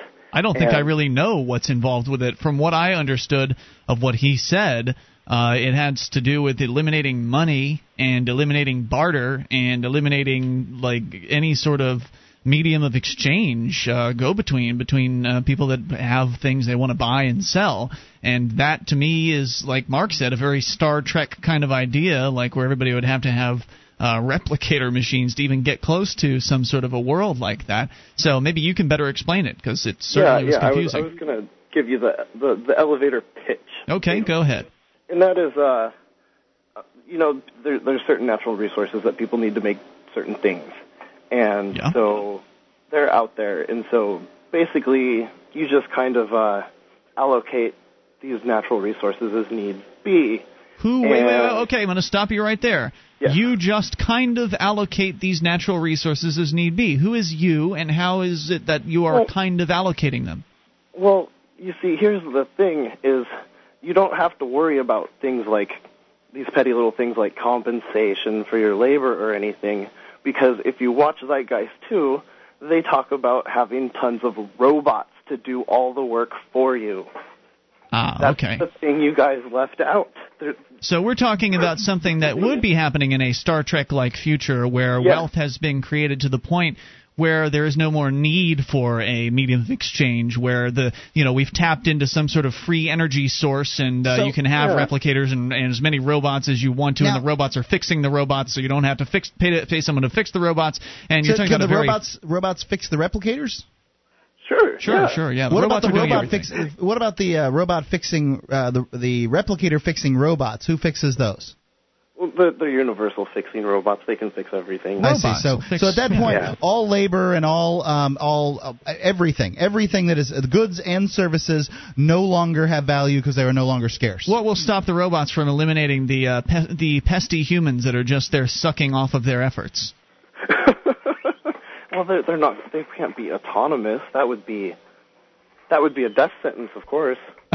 Everybody watches movies. So what you are saying then is this so-called resource-based economy isn't some kind of vision for uh, implementation immediately, but some sort of Star Trek science fiction. it Uh, requires a major special pleading. a major you know. what? Special. Special pleading. It's like a, like an argument that involves something that you can't prove. You know, a special pleading. Yeah, it's it's it's a fantasy uh, idea, which okay, okay, fine. You know, once we get Yeah. to the point of having an un, uh, you know an un, untappable, uh, untappably large uh, ener- uh, energy source that just keeps coming and coming, and we can just turn that into whatever the hell we want to turn it into, and It's have all this- fabulous. I think we should. Yeah. I argue for it. And anybody who speaks against it is is a luddite. I hate them.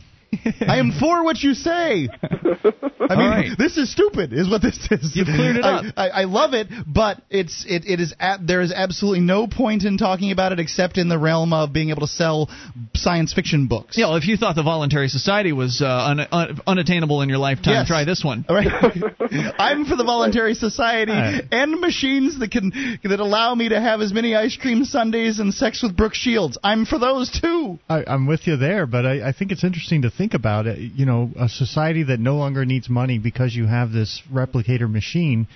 Uh, it, it's it's going to go undergo a fundamental change. It's, it Sure would is. be ideas that would become the currency because everybody would be. Uh, if you could do anything, you would be looking for that new experience, that new thing, whatever it is. It's it's, it's gluttony at its uh, at its worst. and, and maybe by that point, I mean, uh, it's it's so difficult to. Um, it's fun to imagine these things, but difficult to figure out which one's actually going to happen because it can be all manner of different things. I mean, for instance, by the time technology is to the point where you have this this untappable energy source or it, it, a uh, what's the word for it? Uh, un- untappable not right. Perpetual Perpetual motion motion, machine. machines, uh, you know, uh, energy that never runs out, that kind of thing. And of course, we know that that's available because energy just changes form. So it's just a matter of figuring out how to uh, to, to best utilize that. But maybe we'll get to the point where the internet is uh, so interconnected that we're all jacking in uh, to our brains, and like we don't even have to. We've we've merged with robot bodies. We don't need to feed ourselves anymore. So we become these robots, and uh, and who knows? I mean, it could be anything, right? What's I mean, the? There was a cartoon movie about that where they're all on the spaceship and they're in their remote control chairs that they buzz around, they talk on the phone and watch TV, and they drink never these big, big uh, uh, milkshake drinks, and they're all like 400 pounds and can't get out of their chairs anymore. But the robots just take care of everything. It's great. So yeah, any of these things are uh, are possible. So there you go. Thanks for clearing that up. Anything else on your mind tonight? No, I just wanted to have a few laughs with you guys about that. Thanks, Jesse. I appreciate hearing from you at 800 259 9231. Let's go to Johnson in Connecticut. Johnson, you're on Free Talk Live on the amp line. Hey, how's it going? Hey, Johnson. So I wanted to talk to you guys a little bit about objectivism. Okay. Okay, so I think your views on objectivists in general are it's almost like a little bit of collectivism on your part, Ian, because you're judging them based on a few people who you've met and not necessarily on the philosophy itself, which you've basically expressed that you have no interest in actually um, learning about, which is somewhat collectivist to judge you know to judge such a large notion by such a small few uh, So- group of people. So Johnson, I've been trying to find out all night what is it that sets subjectivism apart from a voluntary, a pure voluntary society, and I haven't really gotten an answer because that's what would kill it for me. See, I don't necessarily think that there is anything that sets objectivism against uh, against a voluntary society. In fact, um, Ian, you said you read Anthem, which is sort of a very short story, Mhm. uh, but with this, you know, super liberty hero at the center of this uh, story, which I think is it's great, and it may have actually had some influence on you, especially if you read it while you were younger, and you might not even realize it. But um, her real opus is uh, Atlas Shrugged, which the main central character uh, of that book. Uh, we can talk about Galt's Gulch. I'm sure everybody everybody in the liberty movement has heard something of Galt's Gulch. Well, the oath that one needs to take to get into Galt's Gulch, that's very central to the story, is I swear that I will live my life for, or I swear by my life and my love of it that I will live my life for no man, nor expect that he live his for me. Pretty much, that's pretty much a voluntarist statement right there. And I think there are a lot of objectivists out there that are very confused and have taken that uh, that phrase, "my love of life," uh, to mean. Uh, that they'd be willing to defend themselves at very uh, aggressive costs. In other words, I don't think that you guys have very well defined views as to when, what level of aggression, in other words, at what level do you fight back? you know, I, I I understand that you guys are pacifists, Well, but I'm you not know- advocating. I'm not advocating violence, and I certainly don't want to advocate violence. You know, Johnson, in, in Galt's Gulch, they had this super magical force field that made them invisible Right. to overhead radar. so, in absence of that, I'm living in a world where there are men down the street with guns who are willing to hurt me if I don't do what they say. I can be completely invisible if I take all my clothes off. Also, really Gulch do Gulch it, had an do it. also, Galt's Gulch has an, had an infinite energy device that sucked uh, energy out of the static electricity in the air. Sweet. So, yeah. Both of those things were true. So again, we are in this uh, fictional fantasy future land. Um, not not future in the case of uh, Atlas Shrugged, but future in the case of, in the sense that they had super geniuses who could invent these futuristic devices. Well, Johnson, I think you know, your analysis so far is is is right. That uh, it's certainly not fair of me to judge objectivism based on the few objectivists that I might have talked to, but it should be a little more fair for me to look at the description of what objectivism is and say, well, I disagree with that. So how could I be an objectivist? I'll bring you back. You can comment here in a moment. Hang on. 800-259-9231. I know Sam, you want to jump in here, and uh, we'll talk to you if you've got something to add to this conversation or you want to bring up anything. 800-259-9231. Free Talk Live.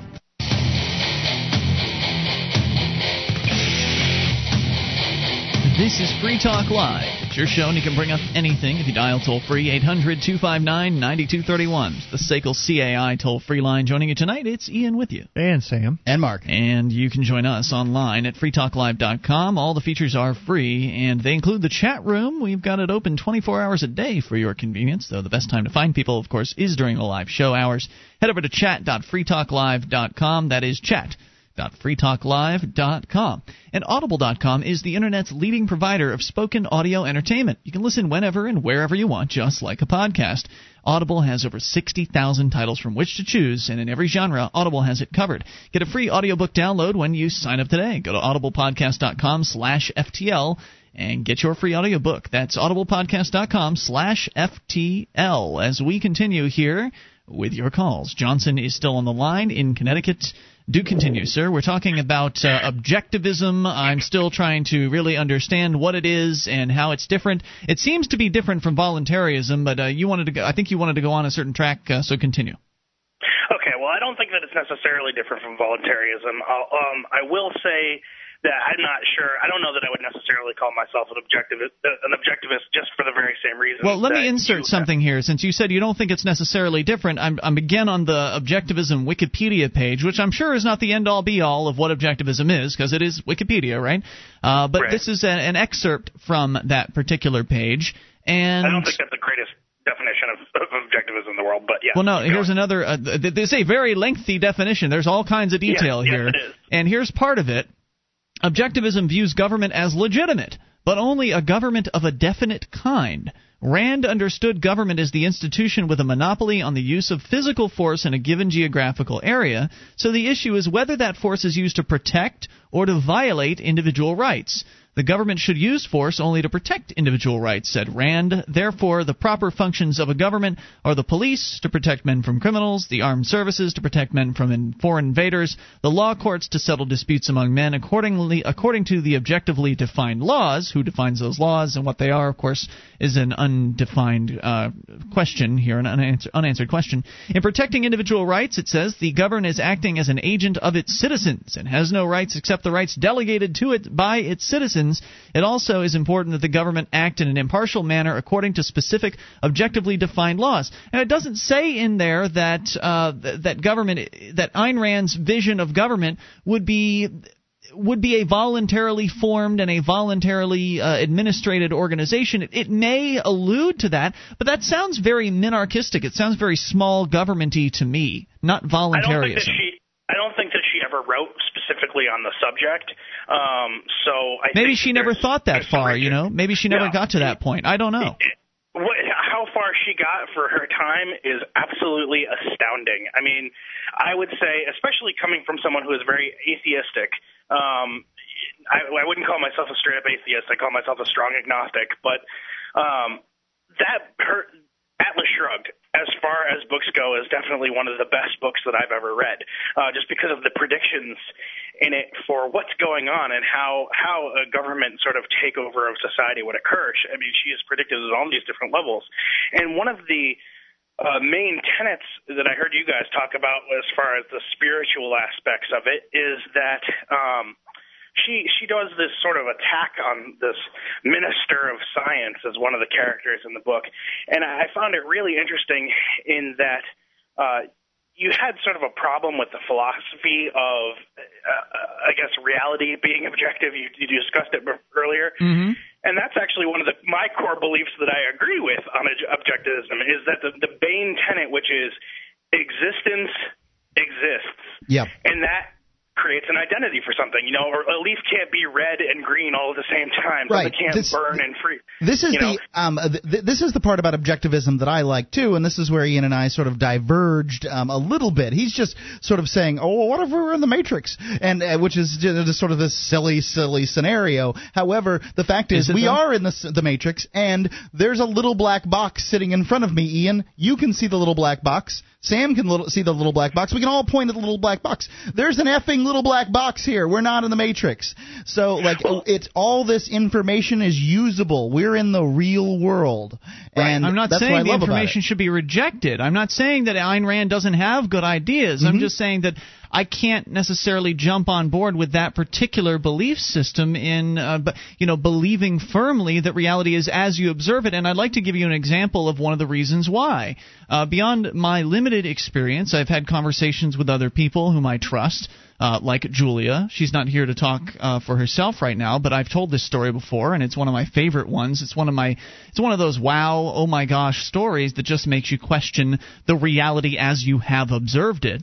And there was a time when she was doing LSD at the beach with her um, her brother and I th- I don't know if her brother was there, but her boyfriend was there. Maybe her brother was there. I think there were two other people there, including herself. So three people, all taken, uh, all had taken LSD. There's always LSD involved. Well, it's one of those things that that reveals things about what you thought was reality that you might not have you would never have experienced otherwise. And Right. there was a point at which they looked up at the sky And one of them pointed out the fact that this bird had separated into three different, multiple birds. One bird had uh, had sort of disconverged itself into three entities and uh, he they pointed up at that and said, "Are you guys? Do you see that? Is that? Am I seeing things? You know, basically to to confirm. You know, hey, they're tripping, right? So you could see things that not aren't necessarily there." And if it was one of them that saw it and the other two didn't, well, then that would say, oh, well, you're just you're really high, right? But all three of them saw this happen, and it wasn't like you know a flock that just happened to be flying in the exact same formation. You couldn't tell that it was more than one bird. It was very clear to them that uh, there was some sort of bizarro thing happening that otherwise would not have happened in the the normal realm in which they exist. And that's that's just one of those things that gets you to say, huh, maybe there's more to this reality than what uh, we realize. I think I might say, huh huh, maybe there's more to this reality than realized if, they, if the word LSD wasn't mentioned in the Why beginning not? of the story. Why not? Isn't it possible that Yeah. LSD can change your perception of what reality is? Sure, it can. So can so I- I can tying a blindfold on. I would say absolutely it can. So what you're saying is that three people who are all sharing the exact same altered state of perception saw a bird and, and perceived that bird to be splitting into three different parts. Now, No, no, three Is that- different birds. Three, Three different birds, multiple birds came out from one bird, and they all saw the same uh, same hallucination. Now, for them, that is their reality. Now, does that? However, the the logical explanation there would be: Do you think that the there was actually a bird that split into three different birds, or do you think that maybe something happened where three people who were you know, In a out suggestible of their state. minds at the time on LSD. In a I don't think they were out of their minds. Something. No, I don't think they were out of their minds. I think they were able to experience a part of reality that most people would not otherwise be able to experience because Yeah. their mind had been opened to that particular portion of reality. It's like getting a little peek into a completely different world that you're not really familiar with. Johnson, how would you explain some of the Native American vision quests where they see, you know, some of the same elements or characters or things happening?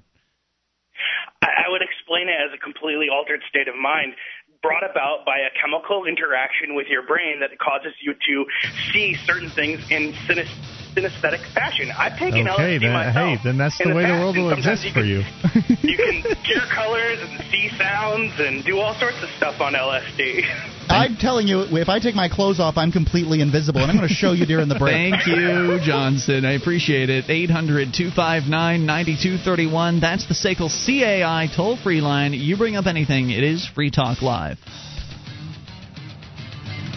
This program is brought to you by FreeKeene.com. FreeKeene.com features audio, video, and blogs chronicling the transition to a voluntary society. FreeKeene.com also has comments and discussion forums so you can be heard. FreeKeene.com. Show is Free Talk Live, and it allows you to bring up whatever you want if you dial toll free 1 800 259 9231. That's the SACL CAI toll free line 800 259 9231. Tonight, it's Ian with you. And Sam. And Mark. And you can join us on our website at freetalklive.com. All the features are free, so enjoy those on us. Again, freetalklive.com. The objectivism conversation has been re-stirred up here, and we're going to continue it here in a moment.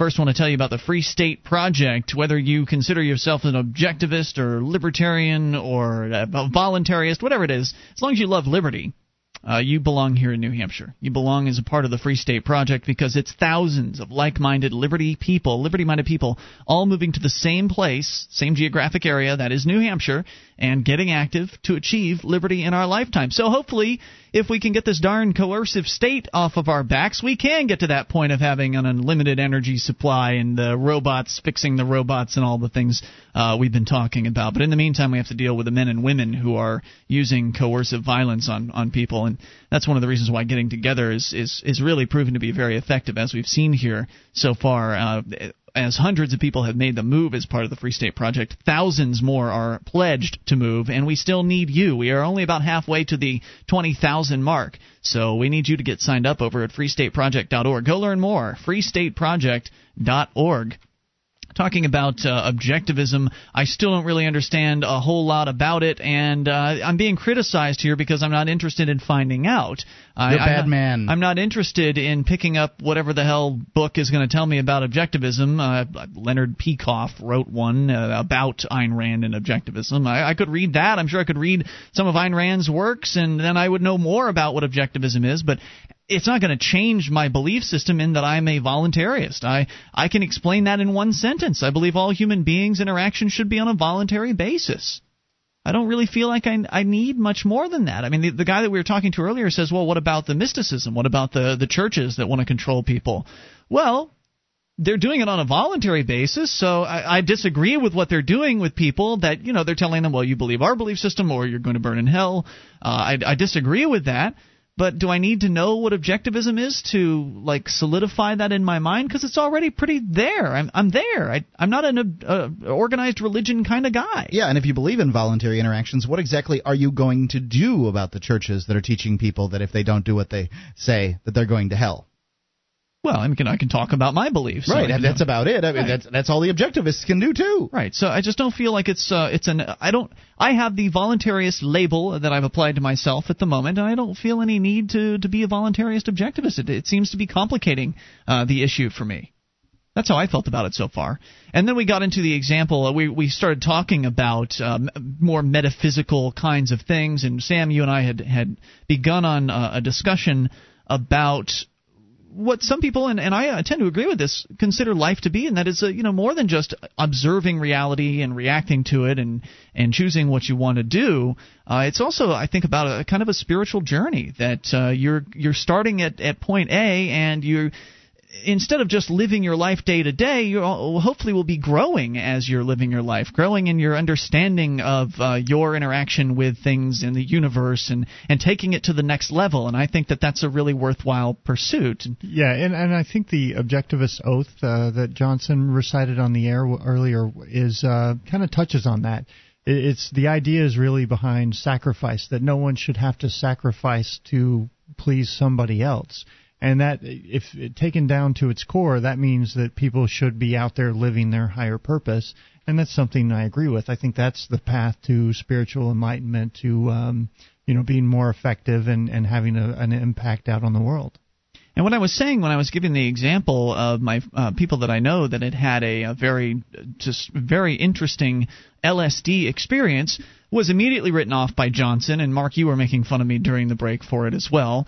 And uh, what I was suggesting there is that those experiences can get people to question their beliefs about reality. It's easy for us to sit here and say, "Oh, well, this does this and this works this way because we've always observed it working that way." But then if you take a, a certain chemical and you observe things working differently, it's easy to say, "Oh, well, that's just the chemical uh, that's that's working on you." Well, what if the chemical is allowing your brain to experience reality in a in a fashion that you wouldn't normally experience it? Can you learn from that? Is there something that you can gain from that? Is there some sort of understanding you can gain from it?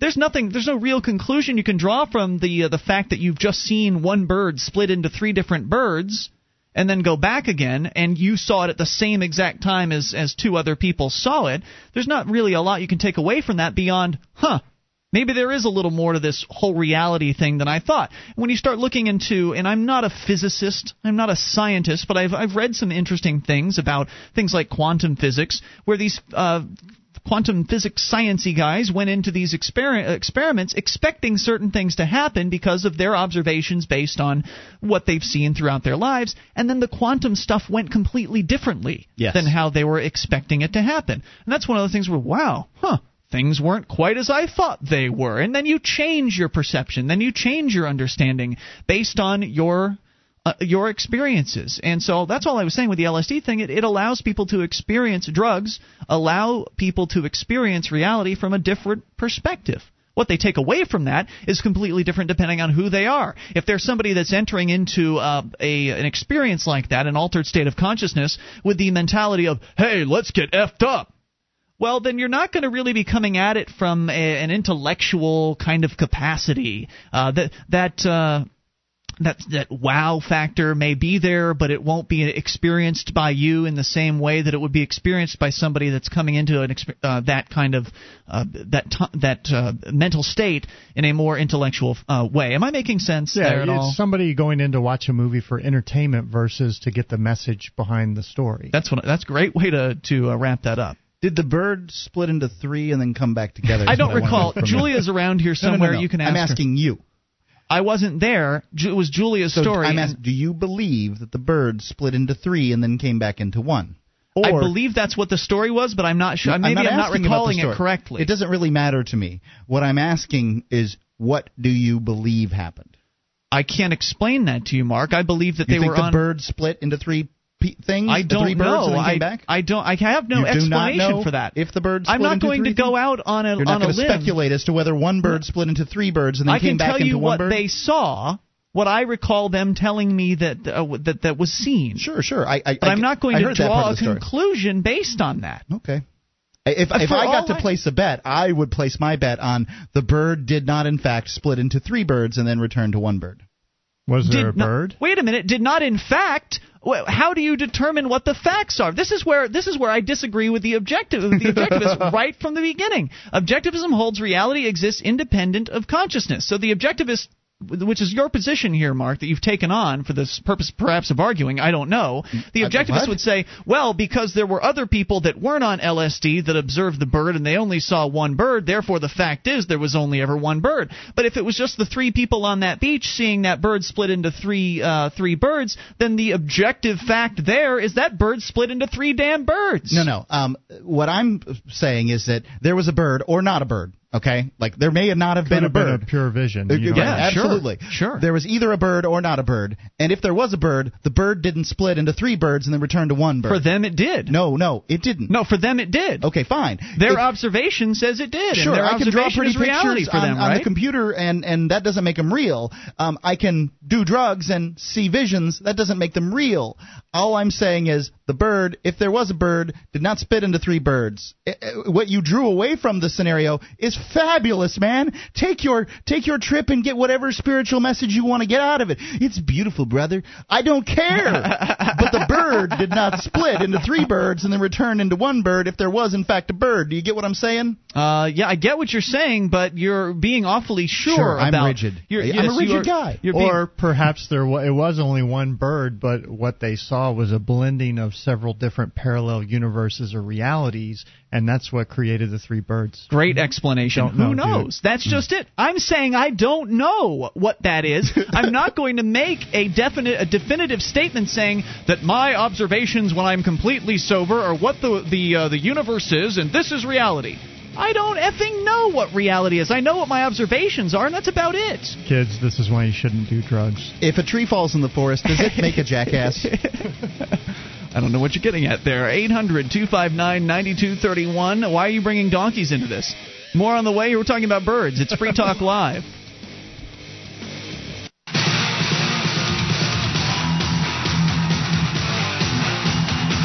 This is Free Talk Live, your show. Bring up whatever you want, even these remaining moments. We'll try to sneak you in here. Uh, probably shouldn't give the number out, though, because phones are kind of loaded up here.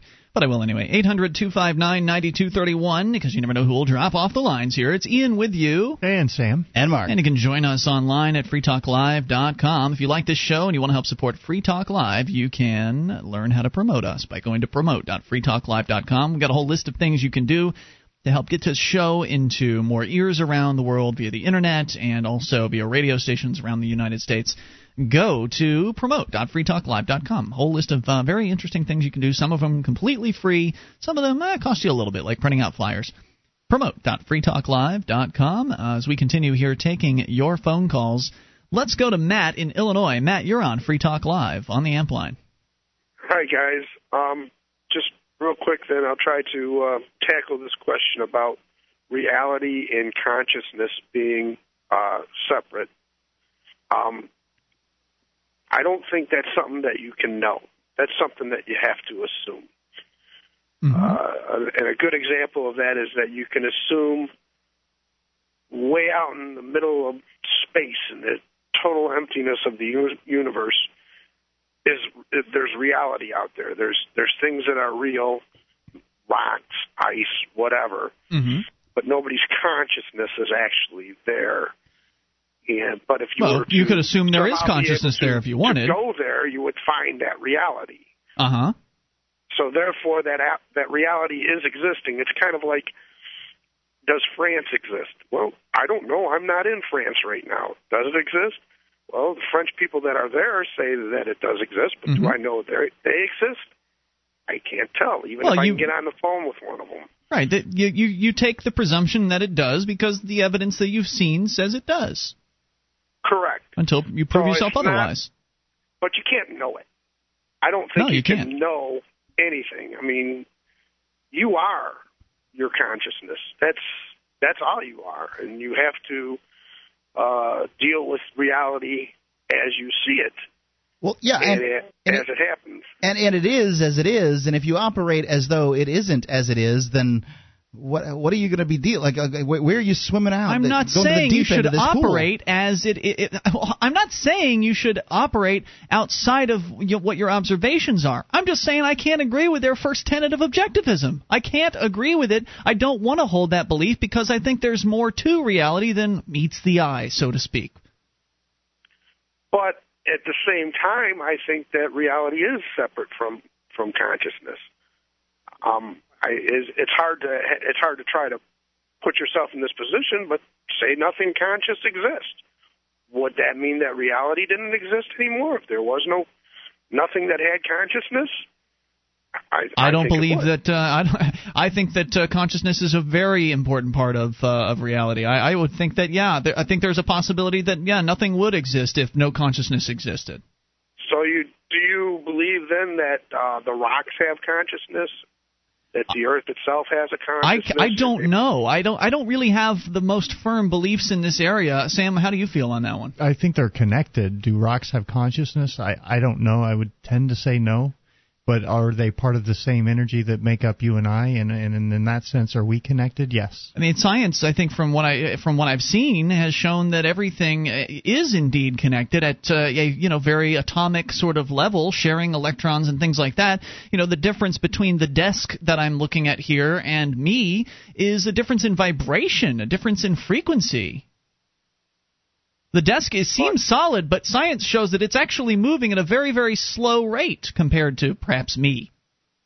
I, I, I agree with that. Everything is uh, can be shown to be vibrations. When you start getting into really, really small things, Yep. stuff starts getting really, really strange. Right, that's when reality starts to break down. That's why these, you know, quantum But I don't physics. exist at those small areas. Like reality is as reality is for me, mm-hmm. and that's all. right, but you but you you still need to make certain basic assumptions to be able to to operate and and to Obviously. I don't know sound sane I guess. To Yeah. be sane. Actually or, or I mean what your beliefs are and what is are two different things in and of itself. Uh, or, or can be. What your beliefs are, and this, uh, this is very hard to, to wrap your mind around, but um, I, I, I think that it's just the phrasing that they use in Wikipedia, where where you it's not where where you say this is what you believe, but this is what you assume, and I think that would be more accurate. okay, they are assuming, uh, they are holding, according to their definition, that reality exists independent of consciousness. I think that's generally Right. an observable thing, but I don't know if it's true, and I'm not going to, uh, you know, base my belief system around a, a tenet like that. And now you certainly couldn't observe reality if there was no consciousness. There has to be a consciousness for things to observe reality. Indeed. But but if there was no consciousness, there'd be nothing there to observe it. That doesn't mean that it didn't exist. It, oh, we can't prove that. I mean, all we're now talking about is uh, all of this conversation has been speculative, um, and it doesn't have any bearing on how you should live your life. I don't think any of us have said that uh, you should live your life believing that reality isn't real. That would be a, a world of insanity.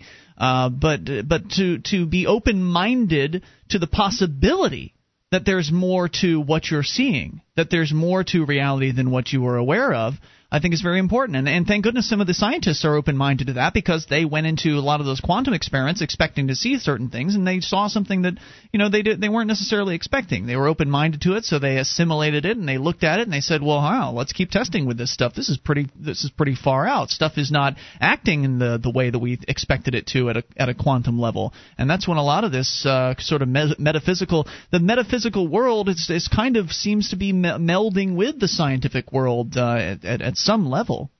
Well, yeah, the, there's there's a whole science now because you talk about vibration. Well, there's an, an infinite uh, infinite high amount of vibration that we can't see, we can't detect, and there's an infinite low uh, or slower vibration that we also cannot uh, detect. We, as, as, as physical beings, uh, we can only observe the vibration in Yes. a certain.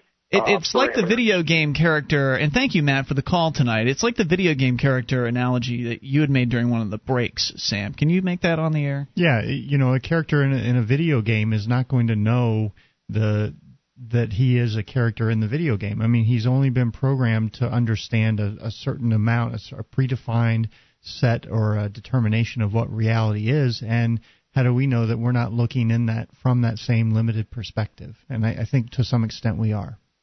I think there's something to be said for that, and that ties into what Matt was saying there. Like you, as far as what vibrations you can perceive, you can only hear, you know, below. Uh, you can only hear above 20 hertz, kil, uh, kil, 20 hertz, and you can only hear below 20,000 uh, kilohertz. Your eyes can only see so many, you know, different uh, vibrations of color. Some people can see less. Some people are colorblind, for instance. Yeah, and, and some people are open to being able to put themselves in a trance like Edgar Cayce and communicate with something that's able to impart all of this medical knowledge on him that he couldn't possibly have obtained on his own. He got it from Atlantis. Atlantis. Yeah. Okay. Thanks, Mark. I believe Edgar Cayce actually did, uh, uh, you know, claim to com- communicate with Atlantis in some way or um, or another. Is what my understanding is. But um, uh, you know, I But there there are parts of the objectivist philosophy I think are pretty cool and they work really well. There are other parts I certainly don't agree with and. Um, you know they they are they are basically atheists. Um, it's it's Hmm. essentially an atheist philosophy, which is it's fine. I have no problem with people that want to be atheists. To me, I find life more interesting, if nothing else, um, in believing that there's a God out there, and and you know believing that if there is, that he has he wants some level of communication with me. I certainly don't believe most of the religious gobbledygook that we're we're we're handed off today, but that's fine. You know, it's it's all fine with me.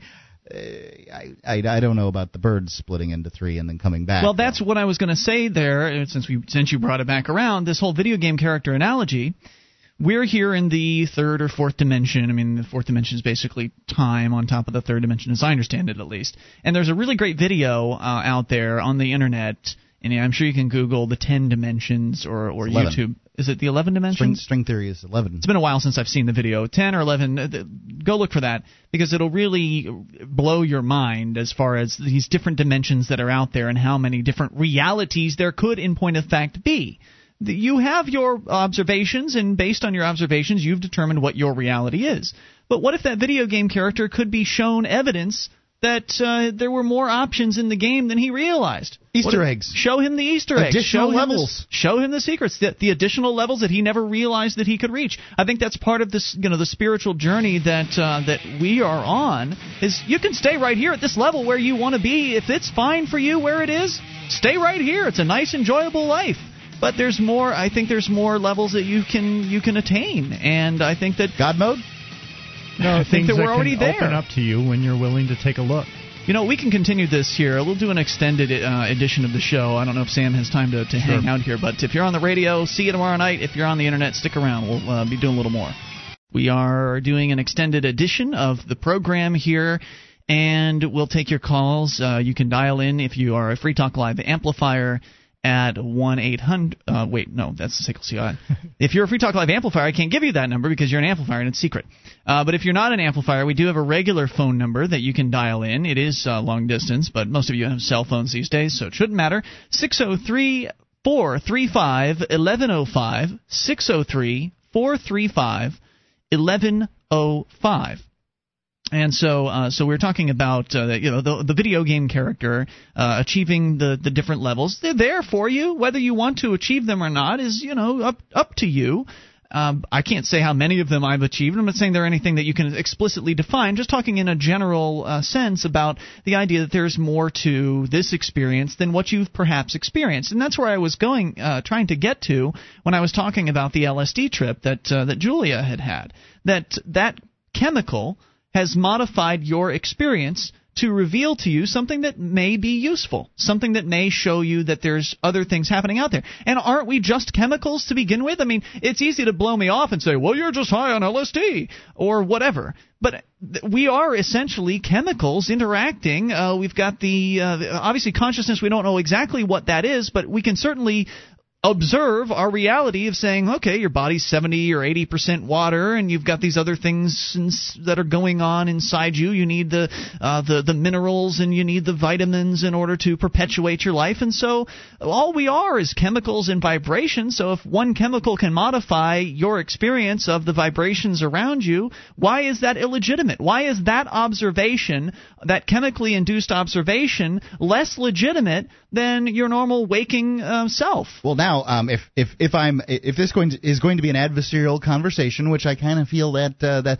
that I wasn't necessarily asking you, just asking but I, I, out there. I am taking the other side here. Okay. Is I, I think everybody at one time in their life, and some people say more so than others, um, exist have existed and exist in an in an area where um, in, in, introducing philosophies and belief systems that are contrary to reality are not beneficial.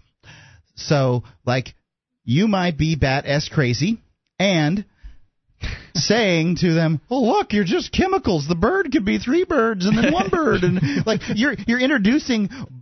Well, uh, we're on internet. Uh, we are you're, on you're introducing stupid shit into the scenario that this person doesn't need. Like this is a it's a system that doesn't work. Now, if you're sane, like you know, Sam could claim to be, and you can just have fun with the idea of three birds, one bird, no bird. It's like a Dr. Seuss uh, book, right? It's it's fun. It's it, like that's Yeah. fun, and I love extended uh, the extended version. I love uh, you know you know Easter eggs, and I love God mode. All those things sound fabulous, but when you're talking about butt fuck crazy mode, um, which you know some people are on that, and then you're ta- you, you like you. I, I, I find it dangerous. I find the, the dis, even the discussion of God mode to be somewhat dangerous for people um, to you know. Uh, to, to, to, um, some people are going to say I'm the singularity. You know what I mean? like I am the singularity. Uh-huh. What if you are? What, if, what I am mean, not the singularity. You could okay, be, though, and you're just not the singularity, it. and Ian's not the What if we singularity. all are? Ian's, Ian's a crazy little skinny man with a radio show, and I don't have anything to describe you with.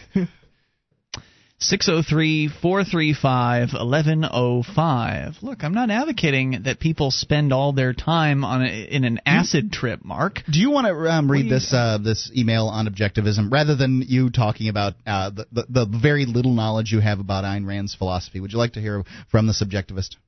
Sure, sure, Okay, that's great. fine. Let's jump into this. This is from Maarten, spelled with two A's, so I think he's furrin. Did this come in recently or is this an old email? This is recent, um, Okay. having to do with the conversation we had Okay. the other night. That I was listening to yesterday. By the way, being for for being furrin, his English is impeccable.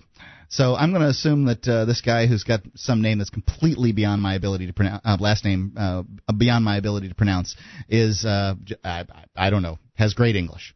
I was listening to yesterday's episode and wanted to make some additional comments about the discussion you guys were having about objectivism. I wanted to clarify some of that because I don't think that the wiki is very clear about what objectivists mean exactly when they say that. I think the basic idea behind When reality they say that objectivism holds a reality exists independent of consciousness? That's what I'm understanding. Got it. Uh, he says, I think the basic idea behind reality existing independent of consciousness is that, according to all evidence we have, existence or reality exists. Everything you do or know is implicitly based on that. The independent of the independent uh, the independent of consciousness part simply means that merely willing um, something to be different doesn't change the facts, and that you should only take facts into account when making decisions.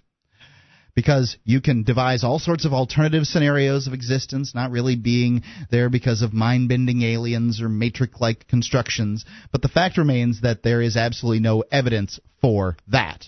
And therefore, Of course is, not. The Matrix was designed so that you couldn't see the evidence, right? it is pointless to consider, and it doesn't Why is really it have pointless? No, I don't think it's pointless. Hold on, hold on, Mark. I I think that uh, you know, as a spirit, we, I guess uh, the the entity would exist in some higher form that doesn't have a body that uh, maybe is connected with uh, all of the other separations. But there's of- no evidence for that. Sam. You shouldn't consider such things. Well, there's no evidence for that, but you know, what if when I choose as a spirit to take embodiment in a physical form, that I'm also choosing to exist under a set of of predefined limitations, and those are that you know there is reality and it exists this way and so forth. It's it's the video game analogy. It really is. Mm-hmm. You're putting yourself into a character that's going to have a perception of the way it is. That's the game that they're that they've been programmed into. And once that game's over, it doesn't mean that there's not this other existence out there and that these rules don't always apply unilaterally across the board. That could be available, just not in the physical embodiment that uh, that we're all experiencing. Sam, I totally agree with every word that you've just said, and Okay. you know I do. However, do you think the bird split into three and then came back into one, or Uh, do you think it was it- just a bird or not I a bird think at all? most likely it was probably a flock of birds or something that they all it looked it appeared that because their vision was distorted or whatever. Maybe it was uh, two birds that split So up and crowd hysteria like or something? Yeah, something like that. I don't know, but you know that doesn't mean I would rule out anything else. And I, I certainly believe that uh, taking some of these mind altering substances opens people's uh, mind to to possibility. Yeah, I'm, I'm all for I'm all for that. I'm just saying that when you're driving the car, like don't imagine that you can create a, uh, a you know transparent brick wall because it's it's just vibrating. You know, like I don't think I've said the car's said that- just vibrating, the brick wall Have I just ever vibrating. said that you should a- act based on the fact that you're some sort of belief that you can manifest things instantaneously when that's not been your experience? No, I, don't, I have not been saying that. All I've said is that that experience that Julia had and explained to me, I have not personally had that experience.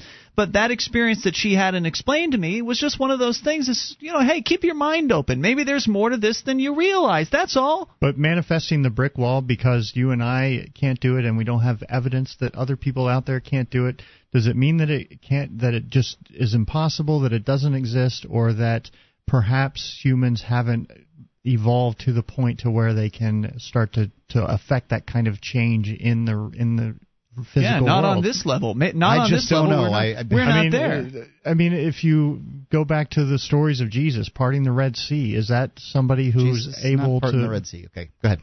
Well, who Moses. Moses, What- thank you. Clearly, your Bible, biblical knowledge is, is not He was a uh, bearded firm. guy. Right? Come whatever. on, somebody You- anyway. You, pick your Bible guy. He, what he if parted the Red that's somebody who was able to open that sort of thing up? What if that was an example of the possibility that man has? It's you a powerful. It's a to, powerful to heal place. the sick, to do all of these things. What if that's available to each one of us, provided we're willing to journey to that level of spiritual and and uh, enlightenment? I like the idea of thinking about these things on my own. However, when we start talking about them in mass, that's when I get scared. I get to be like an objectivist in that particular area because once you start telling people, hey, Moses parted the Red Sea, then you've got, well, dumb rednecks that suddenly start saying, yeah, Moses parted the Red Sea, and then you've got prayer in school, and, and you know, like what- this is a this is a spiraling cesspool of eh, you know control, and But we're not coming at it from that perspective. You're we're not, Just, but it's, we're just talking about possibility. I don't think Jesus was either, man. We're but just look what's talking been done about in His name. We're talking. I think what we're talking about here is possibility, and I don't know if that's what the objectivists are acknowledging. The objectivists sound like they're saying, "Well, reality is what we say it is because Yeah. we've observed this." And I think what uh, Sam and I, at least, are saying here uh, that, well, maybe there's more. Let's try to keep our minds open to this. I think there is more, I, no doubt about it. Um, I just, I, I, Well, there- is there more And, to uh, email? there is plenty. Let's go on. okay. Okay, sorry. Personally, uh, this is from Maarten again. Personally, I would offer that the one big advantage that objectivism has over a theory that is uh, primarily political in nature, and I assume he's talking about libertarianism or voluntarism or you pick your title, uh, is that it's integrated within itself in the realms of morality and so on, and that ultimately uh, provides the basis for political views. Ultimately, any political views a person has are based implicitly or not on what they see as good and how they see people in a basic sense.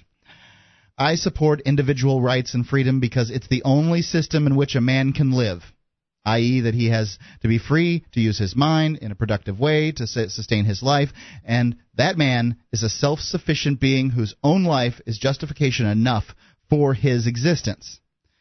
The issue you get is that if you start with political views as a primary and someone really believes that people are incapable of making good decisions for themselves, and these people abound in society, right? Mm-hmm. The control freaks, sure. Yes.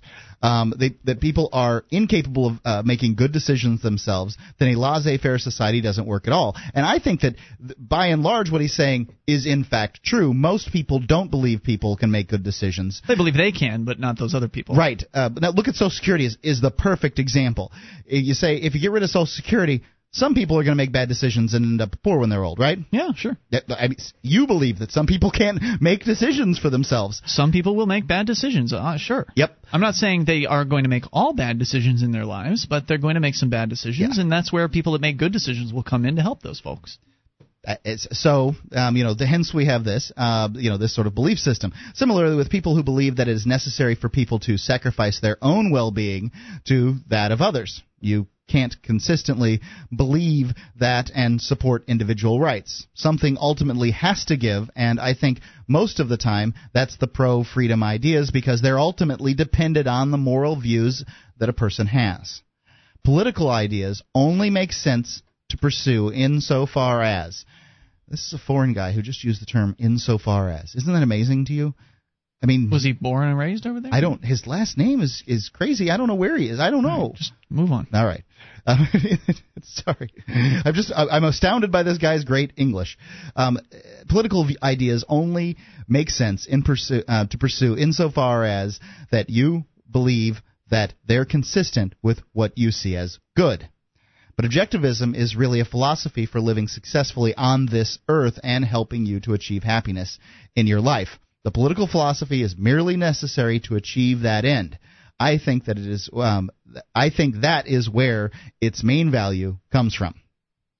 So, So wait, its main value is that it helps you achieve happiness.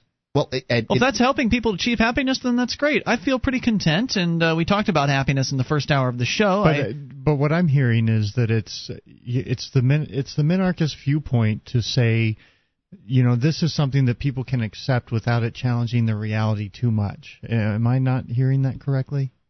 Well, um, I, I, I don't know precisely what he's uh, saying, other than if you have a firm philosophy of objectivism and you get everybody to agree on it, then you will have, uh, you know, people understanding that freedom, liberty.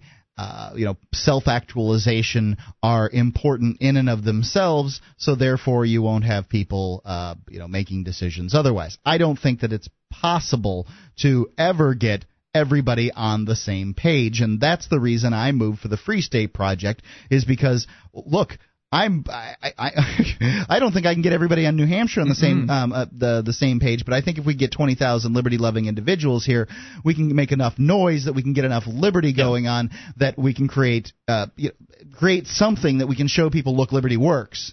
yeah, I agree. I mean, it's it's pretty crazy to think that everybody's ever going to all agree with the same idea. I mean, that's the diversity is natural, and uh, it's it's important to have that contrast out there so we can know what we want. I mean, if if there weren't people out there doing awful things, then uh, we probably wouldn't be here doing what we're doing. So to some extent, uh, to some extent, we owe the you know the tyrants for where we're at in a bizarre, twisty sort of way. Yeah. 603-435-1105 to the uh, th- that number. You're on the air on screen call. Hello there. Hello. Hey, it's Free Talk Live Extended Edition. What's on your mind tonight? Hey, um, well, you just wrote, uh, read my email, actually. Oh. um, I called Maarten. you guys yesterday as well, yeah.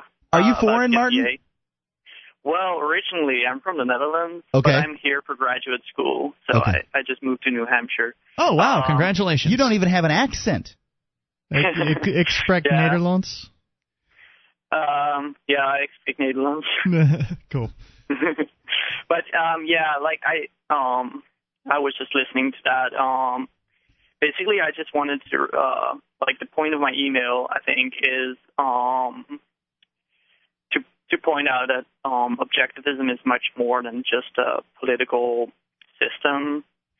Um, like for me, for But- example, it's it's much more about um, basically um, helping you live a successful life, and I think that's the real value it offers you.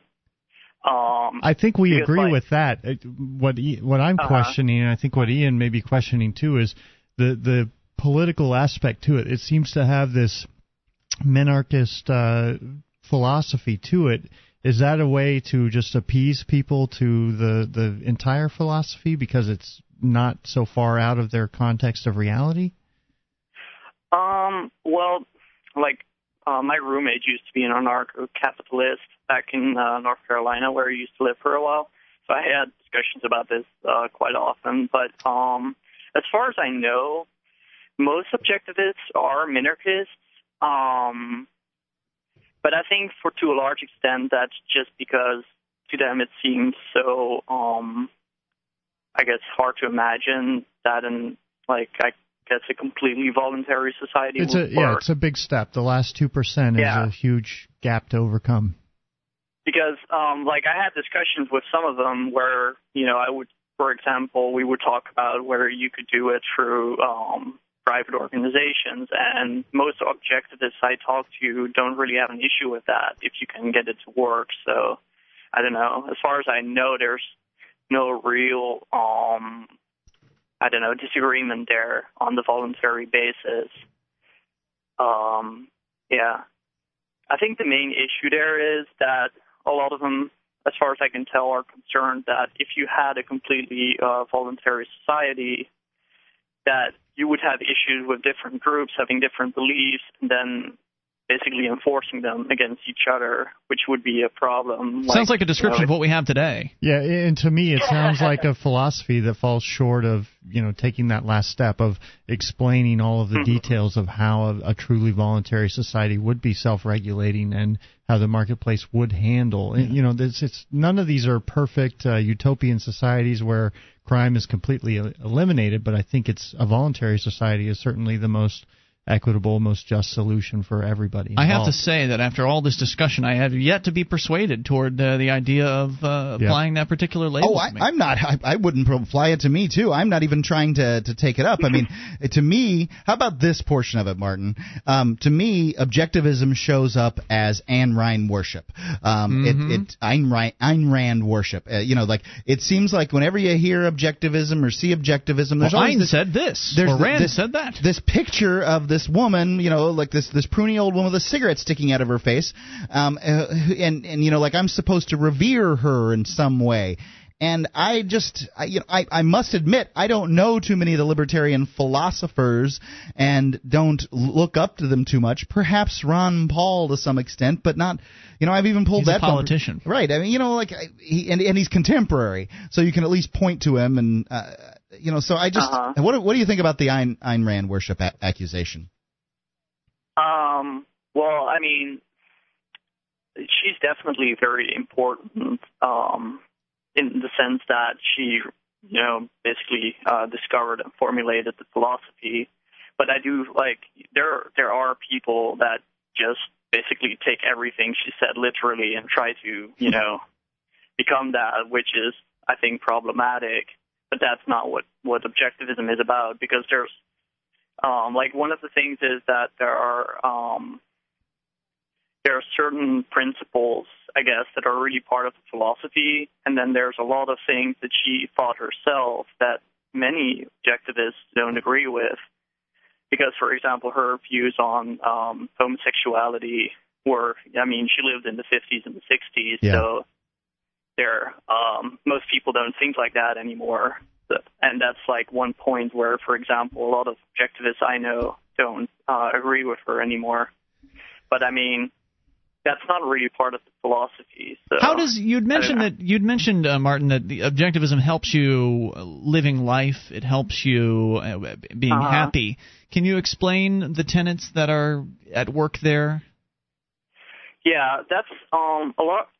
I think the biggest part of it is really that she writes very um positively about that it's okay to live for yourself and it's it, that uh, um that you don't live have to live for other people necessarily. Great. I read that in. Uh, uh, that- that's Yeah. great, and I read that in Harry Browne's book, uh, "How I Found Freedom in an Unfree World." Is there a, a term like Brownianism or something like that? I mean, because I consider myself, uh, when I considered myself a libertarian, I called myself a Harry Browne libertarian because he's the guy that brought me into the movement. Reading his book, "Why, uh, Why Government Doesn't Work," which uh, came out in his first political campaign in 1996 as the Libertarian Party presidential candidate, Uh-huh. Was my real eye-opening moment uh, to this whole idea that government is coercion and uh, we need to get away from this idea, uh, the, the idea of, of coercive government. And so, uh, sure, did Harry Browne pick up some of those ideas from Ayn Rand? I bet you he did. Uh, but I just don't Mhm. understand. Uh, like, I've already got that, so there's no. I don't feel any any uh, attraction at all from the the idea of objectivism, N- and nor do I feel the, like I should be starting out a cult of Harry Browne. I mean, what's the, point? The part about it that turns me off, um, I guess, is that the vast majority of libertarian thinkers out there that I have uh, come across are not egomaniacs, and certainly not on the scale that Ayn Rand was an egomaniac. Um, and, and like to her, it was very important that her name and her philosophy be attached together as best I can understand. And I'm an egomaniac. I get where she's coming from. But I don't consider myself that. that, that's fine. You don't have Yeah, to. I'd, I'd rather be behind the scenes. It's just that I'm not at this point. Right. Well, I mean, you know, when when we go to events, you're sitting there, you know, playing with the equipment and getting the blinking lights to, to blink in the right sequence, while I'm going out and pressing hands and shaking hands and doing that that same stuff. I, you know, so I mean that it, it just makes perfectly good sense. But uh, you know, that's what turns me off about the uh, the, the Ayn Rand portion of the the objectivist philosophy. I think it, it's fine and all, but and I certainly don't hate objectivists. No, neither do I. Go ahead. If it, if you feel like uh, being an objectivist makes your life better, then who am I to say it doesn't? By all means, just you know, don't try recruiting me in because it doesn't interest me. Anything else uh, you wanted to share with us tonight, Maarten? Um, no, I think that's it. All right. Um, thank you guys. Thanks for Thanks the for call. your email. Appreciate it. Uh, we're gonna we're gonna bend the rules here a little bit. Normally it's one call per night on Free Talk Live, but the rules don't really apply the same way to the extended edition of the show. So Johnson And there are rules, and Johnson's our friend, so we can do what the hell we want. yeah, here he is again, Johnson in Connecticut. Uh, you're back on Free Talk Live. Hey guys, um, I'm having a little problems with the VoIP. It's, it's dropped on me, so hopefully it won't drop. Nobody wants to hear your guys. stinking excuses, Johnson.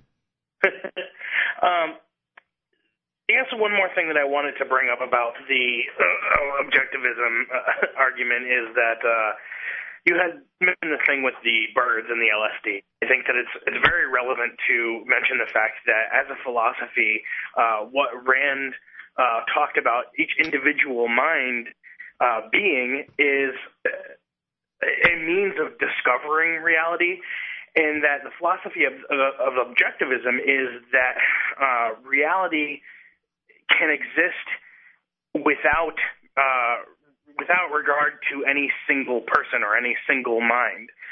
So essentially, the proof for Ruh-roh. exists. The, is the proof for what? You did cut out. the there. proof sorry the proof for objectivism would be that existence exists and that's a proof for objectivism in and of itself um, I don't know about that. That's I know to, you're to say that to say that it's proof because we have existence, um, and you're looking from the perspective of being within that existence. I, you're, you're I, I don't think you have a, an objective view that when you make that statement. Here's- you know, that's like the what- video game character saying that this is all real because I can look around me and you know in, in uh oh what's the one where you go Grand Theft Auto or whatever it is. Yeah. You know, this is a real city and the, there's these cars driving around, these people that I can go interact with and do all these things, so therefore reality is real. Here's the thing you're talking about looking at it from a single point perspective, from the point of perspective of someone who is locked in the cage of their own mind. Well, there are other Now- characters in the video game too. What are you suggesting? What I'm suggesting is that if something occurs, it's occurring without regard to a single individual. In other words, reality Well, when the exists, game's happening. Johnson, when the game's running, you know, I'm going around doing these things, but there are other things happening in the game, and they're happening to the different characters who are all interacting with each other. Right. And those things happened. It's your job to discover that those things have happened. In other words, reality occurs, whether or not you know it or not. It's your job and as that's the belief state that's the belief that i can't i can't just sign on to. That's the uh, the, the you know the core statement at uh, the the core of objectivism that i just can't necessarily say 100% is necessarily true because i don't know for sure. Yeah, I mean, what's the difference in reality between the the world as you exi- as you experience it and the video game character as as it ex- experiences it? Uh, the diff- there is no difference. Reality is what reality is. The, what you're Ah, talking about is two different points of perception, two different methods of perceiving reality. You're talking Okay. about perceiving reality through the world of a video game and perceiving reality through human senses. And I think or Ian and I are also through LSD altered senses. Well, I think Ian and I are saying there's another perception available to us that's, you know, maybe the equivalent of what video games would be 10 years from now. The characters and the interaction is going to be far more complex. So Right, we're at a certain level, but there are other levels above us that, you know, we don't even comprehend at this point. So what argument then is, the argument that you're making is, and this is where you would definitely disagree with Ayn Rand, is that you're making an argument antithetical to reason. In other words, what you're saying is that reason should go out the window. You shouldn't uh, try to observe. You shouldn't try to use your mind and perceptions to perceive facts and to create a uh, a logical identity for anything. No, no, no words- I don't think has ever said that. I mean, you're obviously here in this dimension and you're experiencing what you're experiencing. I think what we're saying is that we're not going to nail ourselves down to our Right. observations of that experience and say, "Up, up, that's it." Uh, that's the- reality. What I'm hearing is that I is you saying that I'm not limiting my reasoning to the the physical facts and and things well, okay, here, whatever here- here's criteria. What I would say. Here's what I would say. You- You're saying I don't want to nail myself down to the fact that reality could be some sort of objective. No, I'm thing. saying I'm open to possibilities that exist beyond what I can comprehend today. Okay. That doesn't change the fact that okay, again, you're not getting reality. even if there are those possibilities, if those possibilities exist, right, then Uh-huh. that's reality. Now, what you're saying Well, is, is that it, it hold, hold on, hold on, hold on though. Is it my reality because I I I have no way to experience that. Um I can't prove it. If it's happening, it's happening. Well, reality existence exists. Reality is what reality is. Just because you can't so it if I can't not, see it, is it still about. happening? Yes. Okay. So then So you are then acknowledging that there. So what you're saying, what you, what I just heard you say there is that you believe there could be more to reality than what you can experience. That it's still out there. It's just that you haven't necessarily gotten to that level. That's what objectivism says. Absolutely. Uh, Sam, I want to know: um, is the That's not how I am read it. even more confused now. That's not how I is read the video game character Here, let me- conscious? Uh, well, you know, the conscious is uh, is subjective, isn't it? I don't know. I, I mean, I, it's, I uh, can, consciousness is very poorly. Consciousness is very, very poorly defined. If you if you uh, submit a if you if you tr- you know trigger the API with a certain set of inputs, he's going to it's going to evaluate that and respond in a certain way. Um, Is that consciousness? Is that consciousness? Yeah. We all have it's th- th- we have that. It's just much more complicated for Yeah. us, right? I mean, our choices are limited uh, in what we can do, in, in the same way that the video game characters' choices are limited, and based on the inputs that we receive, we make decisions. And And, uh, and as pure energy, you know, possibilities may be truly unlimited, but when we take on this physical form, the body places certain limitations on our capabilities, on our understanding. That's what I'm suggesting. So now, so now you've said to us, Johnson, that actually objectivism accepts the idea that there could be far more to reality than meets the eye. Absolutely. I see. Let me read a quote. Let me read two brief quotes. Um, and one Ian I sent to you, so it's a little it's a little heady. So, but I think in regard to the fact that we've just explained all this, it might it might work. Um, the quote is the attack on man's consciousness, and particularly on his conceptual faculty, has rested on the unchallenged premise that any knowledge acquired by the process of consciousness, in other words, thought, is necessarily subjective, right? So conscious is subjective. You guys were just saying that.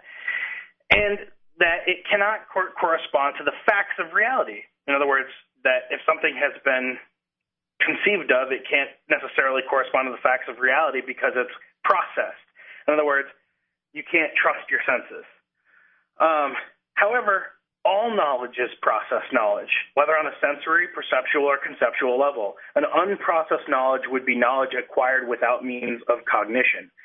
And another, a much shorter quote is Objectivism holds that the mind cannot create reality, but rather it is a means of discovering reality.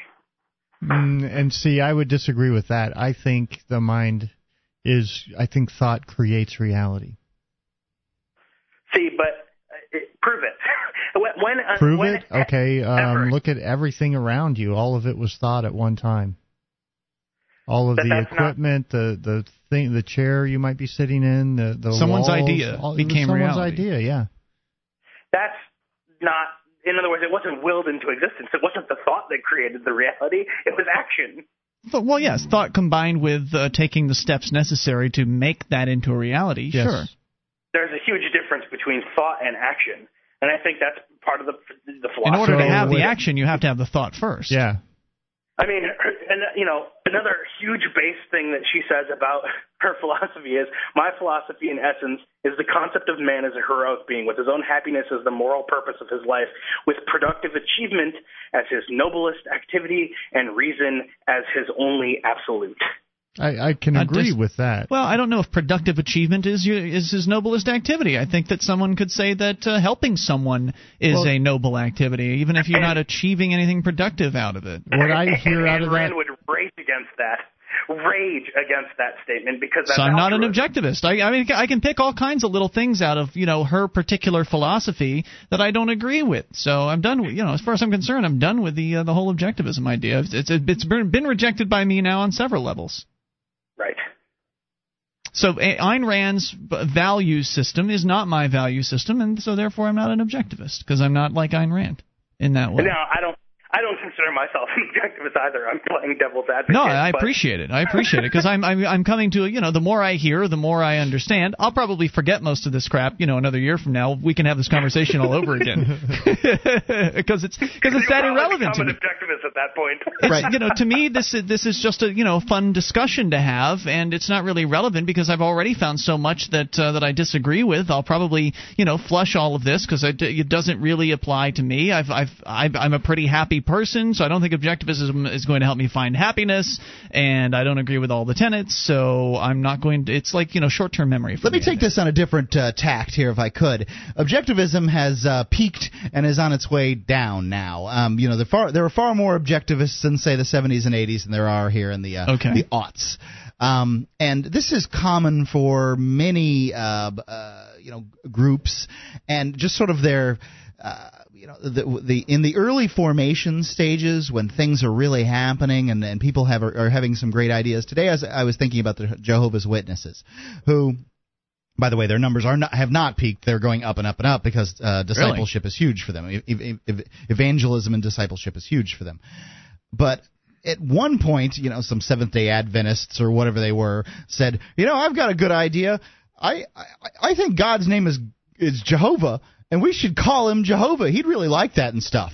Uh, you know, Uh-huh. so they came up with a couple of ideas. Um, uh, you know, you know, we I, I don't think that there's actually a heaven. Um, I think only 144,000 people are going to go to heaven, and the rest of us are going to go to a place called paradise. So like they they they came up with this this neat idea. They got really there's a lot of action around it, and people got really swept up into it, and it was a very evangelical movement, and it's still a ve- very evangelical movement, but people aren't really thinking about the the philosophy any longer. You're not allowed as a Jehovah's Witness to deviate from the philosophy that those people basically came up with in like 1909 or something like that. And because you know like God's name isn't Jehovah. All right, God's name is Yahweh.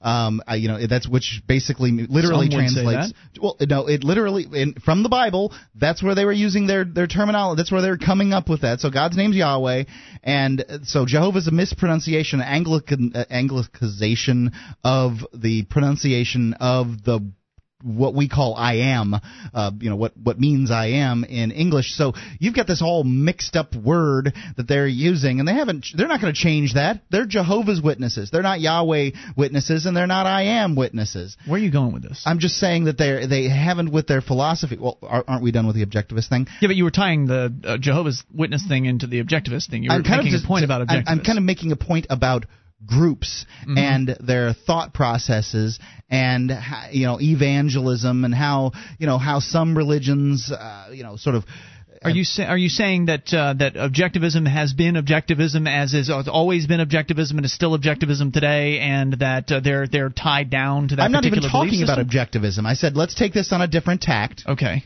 And I'm moving on to a different. I'm talking about groups. You had mentioned that they were falling off in popularity, though, and then you They are falling off in to the- the popularity. Um, like I think that objectivisms, uh, ob- objectivists, are basically uh, you know dust bunnies on the floor, on the floor of history at this point. Hmm. Um, it- she's got They're some, trying to stay relevant. But, yeah, and, and they're just you know they're not. Um, Maybe you know. if we recruit some talk show hosts, we can reinvigorate the movement. well, perhaps so.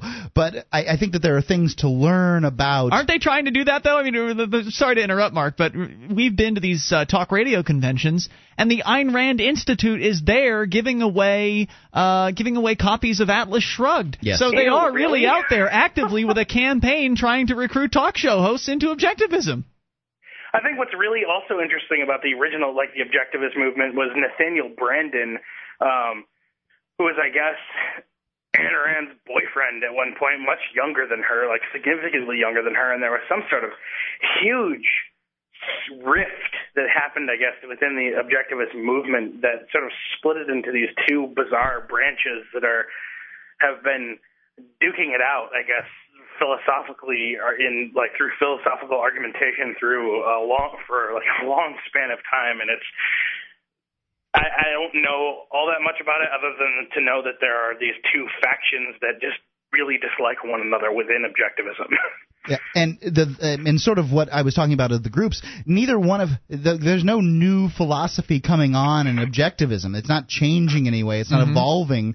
Um, objectivism is as objectivism is, and and I, I suppose that uh, uh, Maarten was was talking about how I guess they've changed their philosophy, say on gays or something like that. But you know, relatively stagnant. Um, I've also been looking at the Quakers who in the early in the, the the, the mid to late 1600s and even into the early 1700s were just the the populations were incredible in the northeast of people that were Quakers like 70% in like New Jersey and Pennsylvania and Wow. you know these Hell areas happened. The- the Revolutionary War happened, my friend, and um, the, the it was really the peace testimony was really put to a test.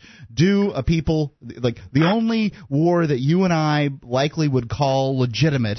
Uh, you know, was uh, tested these people and basically decimated the religion, and then it, it had a couple of others. Um, Because know, they chose it- violence, is what you're saying? a lot some chose them? violence. Some said, "Hey, I'm English. I'm going back to England." Um, uh, you know, they had all these because th- their testimony's peace. They can't shoot at people, but uh, you know, the, uh, what would history have been like if they didn't? I don't know. Hard to say. Hard to say. It's hard to say, but it was a big test for the religion, and by and large, you know, the religion got a, a you know got its feet knocked out from under it, and it's it's kind of interesting. Then there was this, then they got this kind of regressive philosophy where um, they really kicked a bunch of people out, and don't forget the funny hats and saying "the" all the time. Johnson, other thoughts? What? Yeah, I've got just one more thing. Is what I find, I guess, most interesting is that even a philosophy like objectivism, which is, I guess, the the part that I I like the most about it is its anti-subject anti-subjective uh, qualities. In other words, I like that too. Uh, saying to use your rational mind, to use reason, to you know, basically, in my mind, what I like about atheism is to say, hey, if someone's telling you that they're psychic or that they can spend spoons, spend spoons with their mind, hold on to your wallets, folks, because Yeah. chances are they're liars. And um, you know, that's the part that I like about it. And yet, even with all this, you know, don't live your life for another person or expect that they live their life for yours, and and you know, to use your reason and use your mind, even with a philosophy that's based around that, it can still be twisted, like any religion, like any other group, into being a group of people who can be hateful and want to use the state against other people Mhm. and be warmongers. Even though the basis of the philosophy is almost completely antithetical to that. As we've seen. It's just astounding. Well said, Johnson. Thanks for the call. Appreciate it. All the input. All right. 603 435 1105. That's the number if you want to get through to us on this extended edition of Free Talk Live. Uh, we're done with the email, so Yeah. we've talked to Johnson. We even talked to the guy who wrote the email. we talked to the guy that wrote the email. It's- a small world out there, and uh, we're glad you're listening to the show. I don't know if we've got much else to uh, to do here. Tonight. I can certainly, uh, I, I've certainly got more show prep if that's what you want to. I've got other things to uh, to take care of here, so I think we Uh, might wrap it up. you wanna been wrap it up? 40 minutes extra. Oh yeah, we absolutely. Plus, we're going to be tacking on an interview here shortly. So if you're listening to this extended edition on the podcast, stay extra tuned because there's going to be what another seven or eight minute uh, interview of a comic book artist, right, or a comic book writer. Right, the writer of uh, Escape from Terra is coming up, and I, you know, I gotta say, I've really got, I really got very excited about the comic strip. Um, I, I read it, uh, you know, and I've been promoting it on Facebook because I want more people to to read it. I think it uh, very clearly defines libertarian philosophy, and you know, the more people, I, I think that libertarian philosophy it, it, it, one a great way to get it across to people is through fiction because it's clearly um, the ideas of liberty have never existed in world in the world today. So we must only be able to uh, apply them through fiction, and uh, you know it's it's it's neat ideas to get through to people, and and I I, I support. Uh, science fiction. A lot of science fiction comes reality, you know. I mean, Yeah. it's again we're back to the discussion of thoughts becoming reality. Well, this is uh, um, somebody. I think it was Dale, um, and uh, you know he he has uh, he's kind of like Jason. He has some some you know sort of short thoughts that are very deep, and as you hear them time and again, it's like wow, wow, wow. You get a little more out of them each time.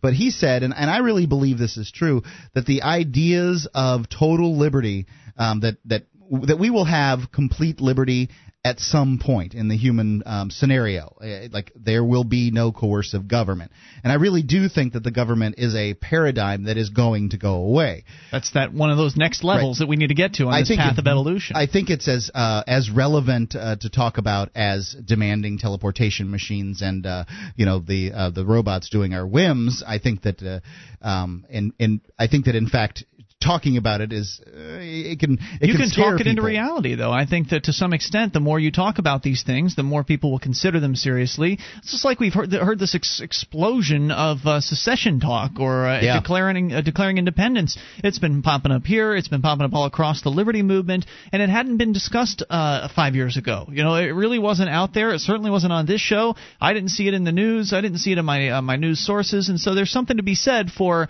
putting those ideas out there and repeating them. Well, there's something to be said for that. It's it, it, I, I guess not terrible, but I you know I, I'd be interested. I certainly wasn't plugged in during the Bill Clinton administration. I wasn't even I wasn't even free for the most of the the Clinton administration. I was a teenager, so I can't say I was. But I, I'm I'm kind of wonder, you know, what what talk of secession was there at that time? There may have been such things, but it would probably have been exclusively amongst like militias or something like that. Right. People who were uh, in certain areas together with one another Waco. to discuss such things because we didn't have the interconnectivity of the internet that we have today. So if there was a discussion like that going on, it wouldn't have had the uh, the gravity or the, uh, the the effectiveness that it does. Gravitas. The gravitas.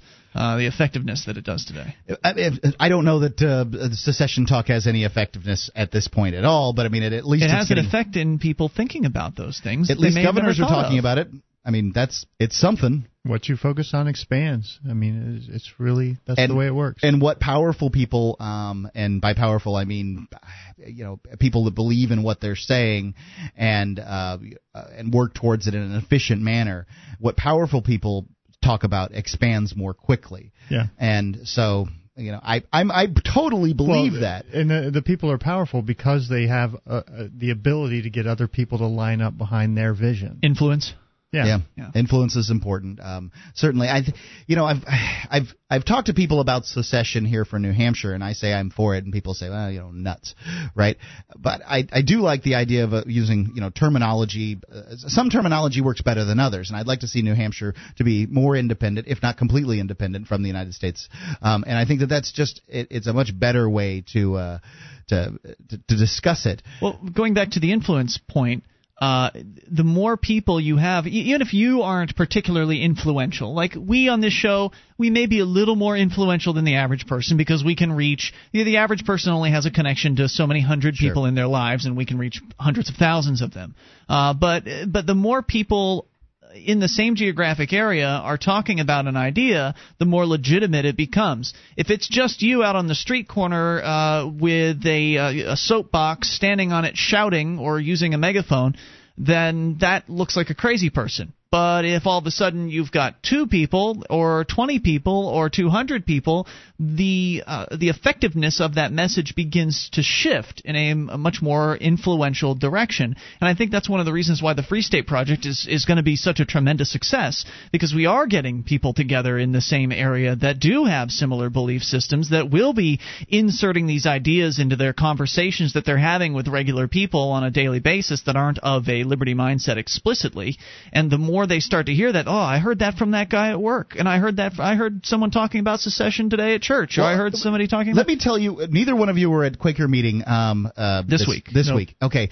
Um, I think D- Dale was Dale there. was there. He was telling me all about how exciting it was. It, it was uh, we had the Peace and Social Concerns uh, uh, committee, which is all committees for our tiny little Quaker group are committees of the whole, meaning that everybody Is on the if- committee. is on the committee that wishes to be, even if you're not a member of the church. I am not a member of the meeting, I should say, and no, nor is anyone in this room, Yeah. because it takes oh a year and a half, two years to even be really considered for Interesting. being a um, you know member of the meeting, and essentially all that really gives you is the opportunity to give them money. Okay. But They're not um, going to take my money right now. Um, they might take it if you if you demanded to give it to them. I see. But they but basically all they do is is choose to give money to different charities in town. Um, Got it. And and then talk about which ones. What was this? Uh, the But I was sit, sitting there listening to a woman who um uh, who was talking on uh, you know her her son had died of a drug overdose um, at 23. And Wow. so she was talking about it and talking about what like sort of her experiences in it and da da da, da. and then just sort of uh, completely out of left field she said I think all drugs should be legalized. Hmm. And then you know sort of talked about how she thinks that all drugs should be legalized and why it is that she I mean after I- her son had died of an overdose. I could have picked my jaw up off of the Yeah. floor. I totally did not expect that to happen. Um, now, I Quakers are, in, are peculiar people, as, as it is said, and um, certainly they're willing to play with ideas that many people aren't, and that's the reason I go to this meeting. I, I just love this group of people, but you know, I was talking. I had the two of them over for lunch um, later on that day, and I was talking to them. You know, the ideas of uh, of of choosing not to pay income taxes.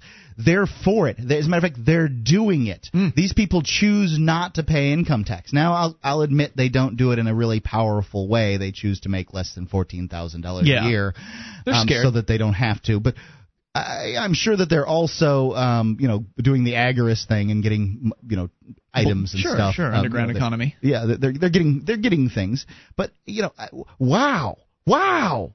I mean, um, I, I, I'm, I'm not exist. I wasn't. I've never existed in a world where people uh, from outside of my belief philosophy would have even um, eh, eh, talked about these things. Hmm. Really, somebody talking about not paying taxes. I I can see kind of why the uh, the the people that, that believe in the sort of you don't have to pay taxes. It's the the government. You know why they why they come from it Show from the, the angle. law. Right, the show me the law people? people. That I can see why they take it from that angle because what they're trying to do is base a foundation that's in, that that everyone can agree with, and everyone they believe that everyone can agree with. Well, the law is right, and well, the law says you don't have to pay taxes. It's only for blah blah blah blah blah blah. So they're really coming from a point of view where they're they're valid, validating what they have to say by you know basing it on the law.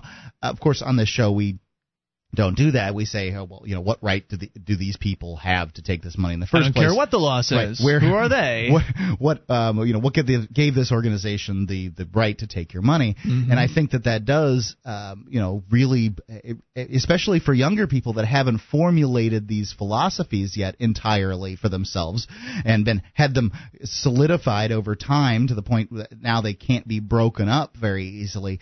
I think that these ideas really are very, very powerful, and over time, I, I, I do expect to see liberty, um, you know, grow and grow in this nation. I that's one of the reasons I think it's so important that people move to New Hampshire for the Free State Project, so that when you're showing people look here here's what's happening for liberty like this mm-hmm. is what it can happen they're not dying here right. pestilence isn't raging across new hampshire fires aren't yep. flying from the sky and killing people I, I think the the most important thing that people can go out and do is find the things that bring them joy, find the things that make make you happy, and and find ways to expand those in your life. And in doing so, you're on the path to your higher purpose.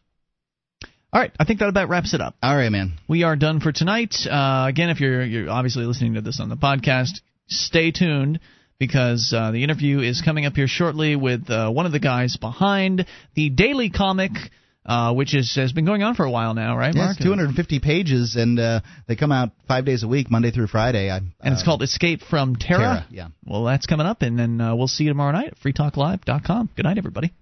This is an extended edition of Free Talk Live, and we're here today talking with uh, Sandy Sandfort, who is the, the, the writer of the Escape from Terra comic strip. And this is a, a comic strip that I found relatively recently on the internet, and it's by Big Head Press, and we'll tell you how to find out about it. But I want to I want to tease it a little bit first. Sandy, tell people about uh, Escape from Terra. I know it's a long storyline, but give us your 30 second elevator speech. Well, it's about a future time in the belt, the uh, asteroid belt. Yeah. Uh, and uh, the, it follows certain characters, how they came there, and things that happen while they're there. We won't give too much away at this moment. So it's um, also um, it's also very um, libertarian science fiction story.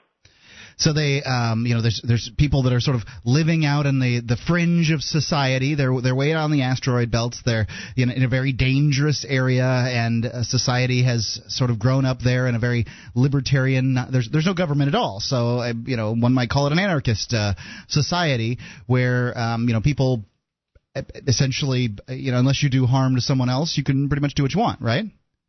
That's correct, and uh, a lot of it centers on the uh, largest of the asteroid Ceres, but uh, it takes place. Uh, there will be adventures all through the solar system, uh, on Mars, on Mercury, the Moon, etc.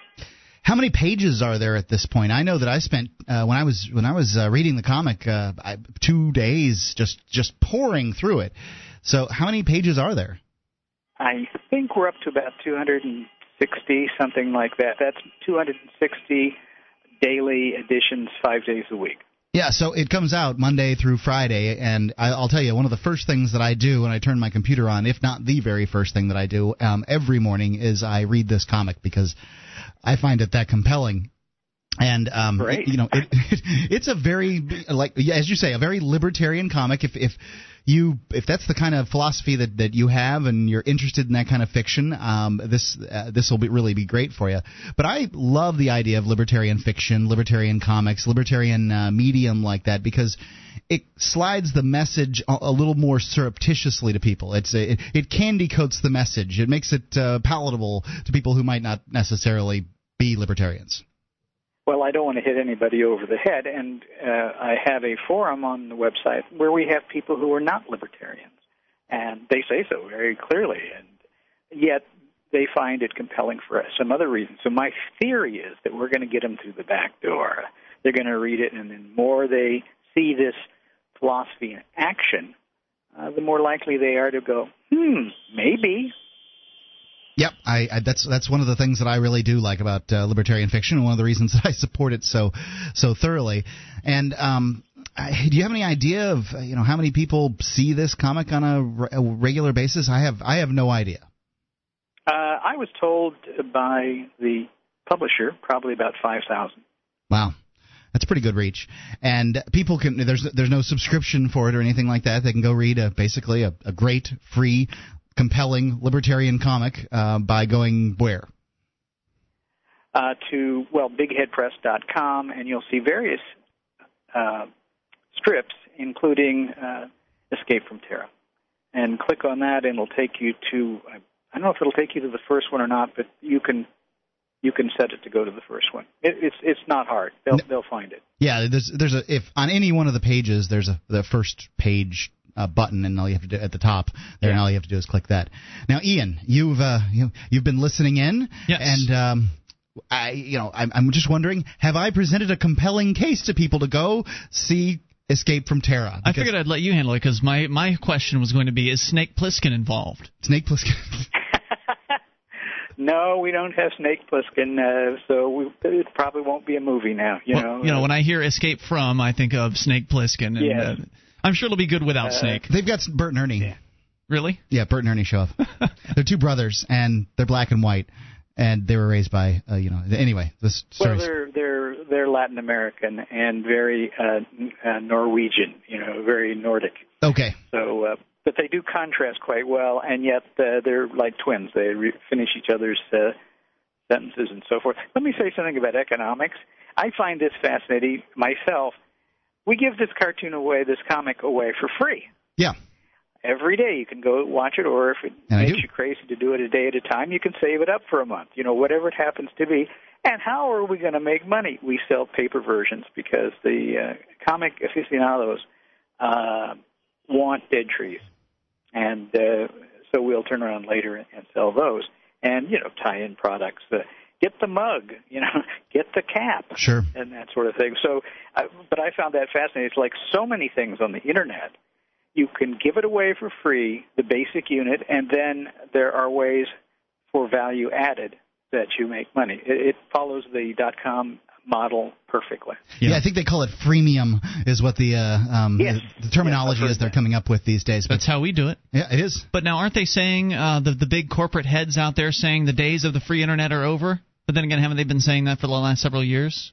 I mean, it Well, doesn't well- seem like that's going to happen. Lots of luck, you know. Yeah, right. But, uh, I, I don't. I don't agree with it at all, and I think that we're. Uh, uh, it's moving in the right direction. I'm not worried about. I agree, and the big corporations are used to uh, just raking in a huge amount of money because they have a protected, uh, mono- you know, not monopoly, but oligarchy on their on their distribution uh, centers. But now with the internet, there's lots of businesses that can be done by individuals at low costs, um, at essentially a, uh, you know, they're a hobbyist at a hobbyist level, and then they can be grown into real businesses, and that's what Free Talk Live was. I mean, that's five years. I don't think we ever got paid. We didn't get paid in five years. So people can go uh, and read this comic, which is called what?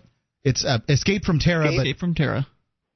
go to bigheadpress.com. And uh, we we we fought back and forth about the title, and uh, but we finally settled on that one, and, and and I'm glad we did. I it was not my first choice. I don't even remember what my first choice was. That's how much. Now I write the stories. We have uh, Scott Bieser who writes. Um, he's a co-writer in that he does scripts because I write short stories. They aren't cartoons. They aren't comics. So they have to be scripted like you would a movie or anything else. And occasionally he adds some original material that you know is not in my in not in my stories. It's all with my permission, but you know you need some uh, sharing going on. And then Lee Oakes uh, draws the uh, strip and does a wonderful job. We we it's in sepia. The color is sepia. It isn't uh, full color, and I didn't like that at first, and it's really grown on me since then. So that that's the team. Seemed like full color to me, but uh, I, I I think one of the things I like about is it what, what's Lee's last name? Uh, Lee Oakes. Lee Oakes. I th- one of the things I like is uh, Lee Oakes likes to draw shapely women, and that's a nice the little bonus to the to the. yes, yes, yes, yes. All right. All well, the bumps in the right places. Thanks, thanks a lot, Sandy. We um, we have to get going to the uh, the, show, but we're going to attach this on to the end of tonight's show so that uh, people can find out more about Escape from Terra and go there and read the comic and really enjoy it. Okay. Bye bye. Attention, all active duty members and veterans of the U.S. military. Your proud service to your country entitles you with the right to participate in special VA loan programs with benefits not available to the general public, like the ability to purchase a new home with no down payment or mortgage insurance, or refi with cash out, up to 100% of your present home equity with less strict credit criteria. You are entitled to these benefits. Review them online at varadio.com. This is Tim Lewis from iFreedom Direct and a veteran of Operation Iraqi Freedom. I want you to know that as a member or veteran of the United States military, you've earned special rights and privileges. On your feet! And get the details at varadio.com. iFreedom Direct Corporation is a private lender approved by the VA and licensed in most states. In certain states, certain restrictions and limitations apply. For a current list of licenses, disclosures, and all benefits, go to varadio.com. varadio.com.